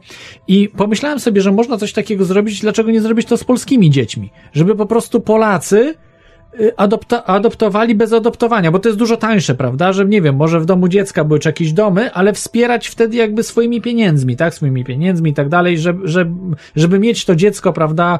Polskie mówię, że po, Polacy z polskimi dziećmi, żeby one nie musiały wyjeżdżać za granicę, żeby od razu wytrącić tym, tym łobuzom, tym z adopcji zagranicznych po prostu jakiekolwiek y, informacje, że pieniędzy nie ma w Polsce, nie ma w budżecie. Nie ma, no to my po prostu będziemy płacili na te dzieci, prawda? Y, jakby w takiej adopcji serca. Wie pan co? Super pomysł, y, super pomysł oczywiście, jak najbardziej jestem za. To, co pan powiedział, y, tak, zgadza się, można takie dzieci wspierać w Stanach, y, w tych krajach afrykańskich i to były niewielkie kwoty, miesięcznie się wpłacało tam powiedzmy sobie 2 dolary, czy jak ja mieszkałem w Kanadzie, tak było też, że 5 dolarów miesięcznie na takie dziecko się wysyłało. Dla nich to, była potę- to były potężne pieniądze, jak najbardziej. Mówię, ja cały czas widzi pan, tak jak pan teraz coś fajnego zasugerował, o czym ja w ogóle nie pomyślałem, może coś takiego trzeba zrobić. No i Ja myślę, że to ja z, może z jakimiś księżmi się, do, się dogadać, żeby coś takiego zrobić, czy no ja nie wiem, no ja, trudno mi powiedzieć, bo żeby, żeby było to no, tymi uczciwymi, którzy chcieliby się tym zająć, tak? Jeżeli by episkopat Tak, na to ja pozwolił, bo to też różnie mogło być. Tak, ja prawda? chciałem tylko Państwu powiedzieć jedną rzecz, bo e, o fundacji dużo się mówi, fundacja, fundacja, fundacja. Ja chciałem Państwu powiedzieć, żebyście wiedzieli, jak w fundacji jestem sam. Ja wszystko robię sam. Tutaj nie ma Mhm. drugiej osoby do pomocy. To jest śmieszne, ale tak jest, taka jest prawda. No to może by ktoś Ale- chciał panu pomóc w tym, żeby, żeby jednak dołączyć, Y- rozszerzyć działalność. Jeżeli ktoś by chciał zrobić porządną stronę internetową i się i ją moderował, to już będzie wielka pomoc. Tam będziemy wrzucali materiały. Ja jestem człowiekiem e, nietechnicznym, fizycznym, tak to nazwijmy. I tutaj mm, po prostu nie umiem się nauczyć, nie chcę, nie potrafię. No, nie mam czasu. Każda pomoc jest ważna, a przede wszystkim ja Państwa też, e, Państwa też zachęcam do współtworzenia fundacji, bo na stronie fundacji jest napisane, że fundacja jest, ja ją tylko założyłem i jestem jej prezesem, czyli osobą odpowiedzialną za jej funkcjonowanie, ale to jest fundacja, która ma łączyć i która ma yy, zaprasza do współpracy wszystkich i wszyscy mamy ją tworzyć, współtworzyć, a nie to, że yy, to jest tylko moja fundacja. Nie, nie, to po prostu zapraszam Państwa serdecznie do współtworzenia fundacji. Jeżeli chcecie, proszę bardzo. Mhm. Ja, ja, ja będę pomysłów ja wspierał medialnie, że tak powiem, postaram się. E, No fajnie było tutaj To super. zorganizować coś w Irlandii, prawda? Pana zaprosić i tak dalej. Tylko mówię, no tutaj zorganizować cokolwiek, my, wie- pan, my tutaj zorganizowaliśmy studio, studio do wykorzystania. Po prostu stoi i nikt się nie zgłasza, żeby nagrywać swoje audycje czy cokolwiek, po prostu, bo jest do wykorzystania jakby za darmo studio, studio nagraniowe. Takie no, oczywiście nie super profesjonalne, ale za darmo może ktoś przyjść sobie nagrać z dobrymi mikrofonami, prawda, bez y, hałasu i tak dalej. No i, i chętnych, prawda, brakuje. Oczywiście, bo raczej do Polonii się tutaj kierowaliśmy, ale teraz może też, nie wiem, do anglojęzycznych się skierujemy i po prostu trudno tutaj cokolwiek mm, jakby więcej zrobić. Ludzie są y, raczej, no mówię, zapracowani szczególnie, no bo Polacy też raczej pracują na tych niższych stanowiskach, więc wtedy trzeba więcej pracować, mniej się ma czasu i mniej też pieniędzy, prawda? Nie na jakichś wyższych stanowiskach czy lepiej płatnych, że mają więcej czasu i pieniędzy. Dlatego Y, Mhm. y, tak, no i, i tutaj jest, ale zobaczymy, no może, może się uda, także, także pomyślimy, Dlatego- będziemy na pewno w kontakcie. Tak. Mam też dla Państwa taką sugestię, bo po tym, co Pan powiedział właśnie o Polakach, tak, y, mm, y, to jest prawda. I moja taka sugestia, y, Polonia jest bierna. Z całą odpowiedzialnością to stwierdzam i Polonia w Stanach Zjednoczonych, i Polonia w Kanadzie w tym temacie. Poza tym Mhm. y, jakoś tak nie potrafimy się zorganizować za granicą jak inne nacje. I ja, moja taka sugestia, nawiązujcie kontakty z organizacjami, z, z, z osobami, które się tematem zajmują, ale też y, nie, nie Polakami. Z Irlandczykami, z Anglikami, gdziekolwiek to będziecie Tak. szukali na świecie, gdzie mieszkacie.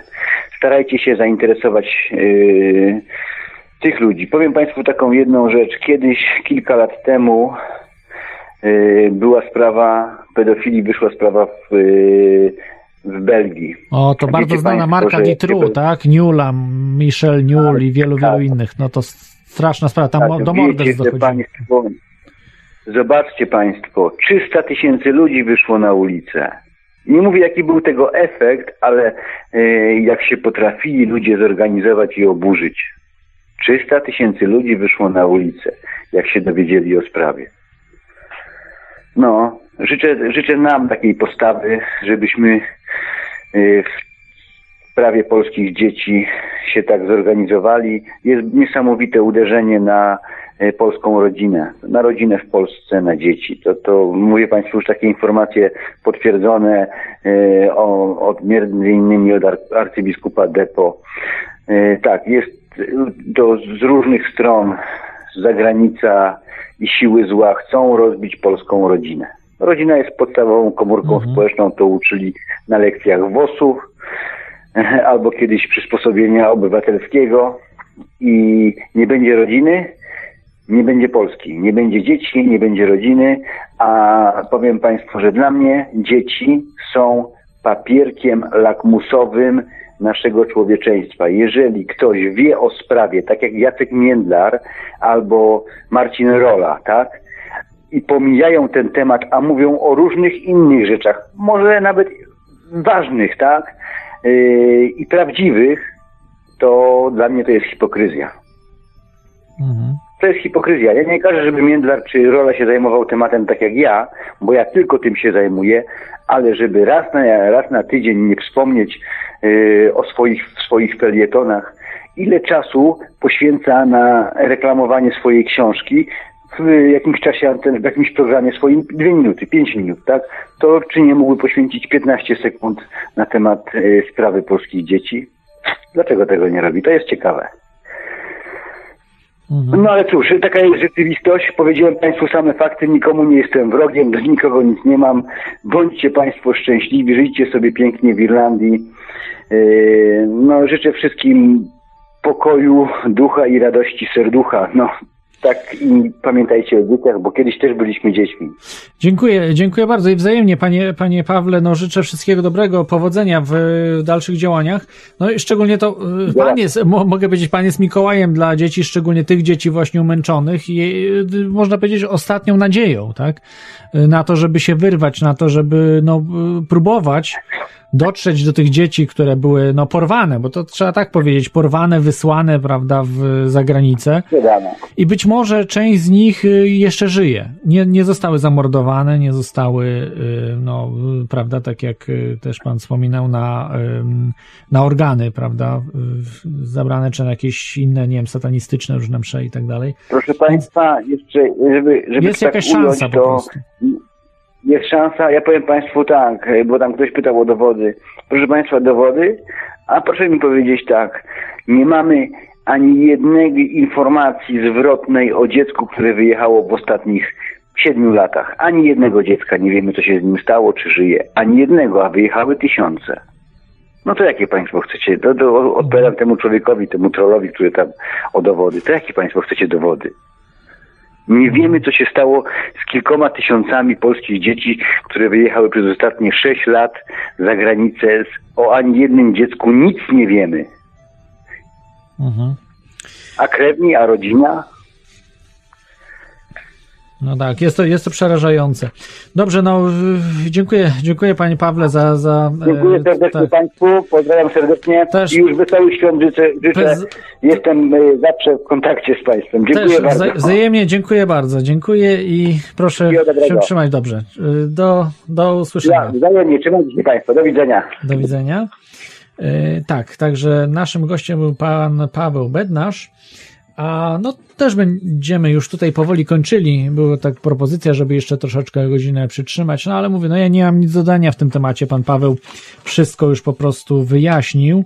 Więc y, od siebie tylko mogę dodać. Pamiętajcie, jest spotkanie za y, tydzień, y, 15 grudnia w Sosnowcu, w Polsce. Pierwsza konferencja w sprawie adopcji dzieci, godzina 14, ulica Będzińska 65. Jeżeli dobrze zapisałem, że 65. Y, To mm, y, zapraszam Was, żebyście się tam, jeżeli chcecie się więcej dowiedzieć, prawda, i tak dalej, współpracy czy cokolwiek, będzie Pan Paweł Bednarz, polecam po prostu się tam udać. No i myślę, co, po prostu no, trze- trzeba działać. No ja, ja robię tyle, ile mogę, tak? Ja wiem, ile to też mnie kosztuje moją rodzinę, bo tak jak mówiłem, nawet do słuchaczy audycji Teoria Chaosu wybierało się, nie wybierało się, tylko ABW docierało i przesłuchiwało w różnych sprawach, tak? O audycji, bo pytali się o audycję, o mnie i o audycję. Do moich, do moich rodziców, do moich teściów. Także wiecie, to jest, ym, yy, jak, jak to można powiedzieć, że idziecie na wojnę, no to możecie się spodziewać po prostu potu i łez, tak? No nie ma, nie ma po prostu darmowych obiadów. Chcecie komuś pomóc, to nie jest na zasadzie, nie wiem, y, oddania komuś pączka, tak? Że pączka nie zjem jednego. Nie, to jest naprawdę ciężka praca pod względem, y, no nie, nie takim fizycznym, tylko psychicznym, tak? Że mogą was zniszczyć. Ale warto, warto, no po prostu komuś pomagamy, no to jest, na, budujemy swoją karmę, chociażby jeżeli tak patrząc na to bardzo yy, tak egoistycznie. Yy, no warto to robić, szczególnie, że wczoraj był Mikołaj, tak, dzisiaj 7 grudnia, właściwie już 8 grudnia, no ale, ale powiedzmy, no 6 grudnia był Mikołaj, żeby, żeby coś dla tych dzieciaków zrobić, szczególnie tych najbardziej umęczonych z domów dziecka, prawda, czy bez rodziców, czy, czy zabranych rodzicom i, i potem sprzedawanym za granicę, tak? Właśnie nie wiadomo, w niewiadomym kierunku. No trzeba to po prostu zastopować. Tak jak zrobił Władimir Putin. No możemy nie lubić Ro Rosji i Władimira Putina, ale zobaczcie. Nawet Etiopia to zrobiła, bo też już Etiopia była strasznie dużo dzieci po prostu wypływało z Etiopii i były zabierane. A mówię, ja uczestniczyłem w tych projektach, programach jak Adopcja Serca, czyli na, na wysyłanie pieniędzy i dóbr różnych tym ludziom, właśnie dzieciom y, w Afryce i można to zrobić w Polsce nie ktoś po prostu coś zrobi. No ja mówię, no nie mogę, ja nawet do Polski nie mogę przyjechać, ze względu na to, że no będę po prostu i mnie nie będzie, no nie jestem znaną osobą, tak? Jeżeli bym był znany, to by się bali to zrobić, ale póki jeszcze mogą, to mogą to zrobić. I y, oczywiście może tak być, może nie, może po prostu tak jak y, wykończą mnie jak, y, no już nie mówię o stonodze, tak, panu stonodze, ale tak jak wykończyli masona, z wysoko postawionego masona, czyli no, Tymochowicza, tak? Którego zaresztowali. Dobrze, ja dziękuję Wam bardzo za wszystko i cóż, życzę Wam, no nie wiem, Mikołajek, jeszcze przed świętami się będziemy widzieli. Także dzięki, że byliście. Dzisiejsza audycja była troszeczkę mocna, dzięki panu Pawłowi Bednarzowi. Polecam wspierać go, naprawdę, no warto, ja mówię, on sam nie chciał żadnych tam wpłat, ale warto, warto wspierać. Jeżeli macie pieniądze, pamiętajcie, nie wspierajcie tych złych, trollerskich mediów. Oni po prostu, właśnie oni ten tworzą świat, takim, jakim byśmy nie chcieli, żeby był. Więc e, po prostu, jeżeli macie jakieś pieniądze, nawet nie wspierajcie tutaj Lichosu. Lepiej wspomóżcie, prawda, taką fundację pana e, Pawła Benarza, dobrego pasterza. Trzymajcie się, e, do usłyszenia za tydzień. Cześć, hej.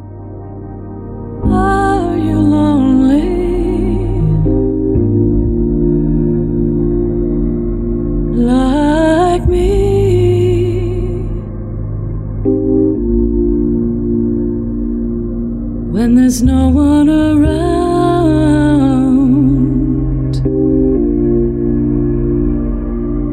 for you to talk with.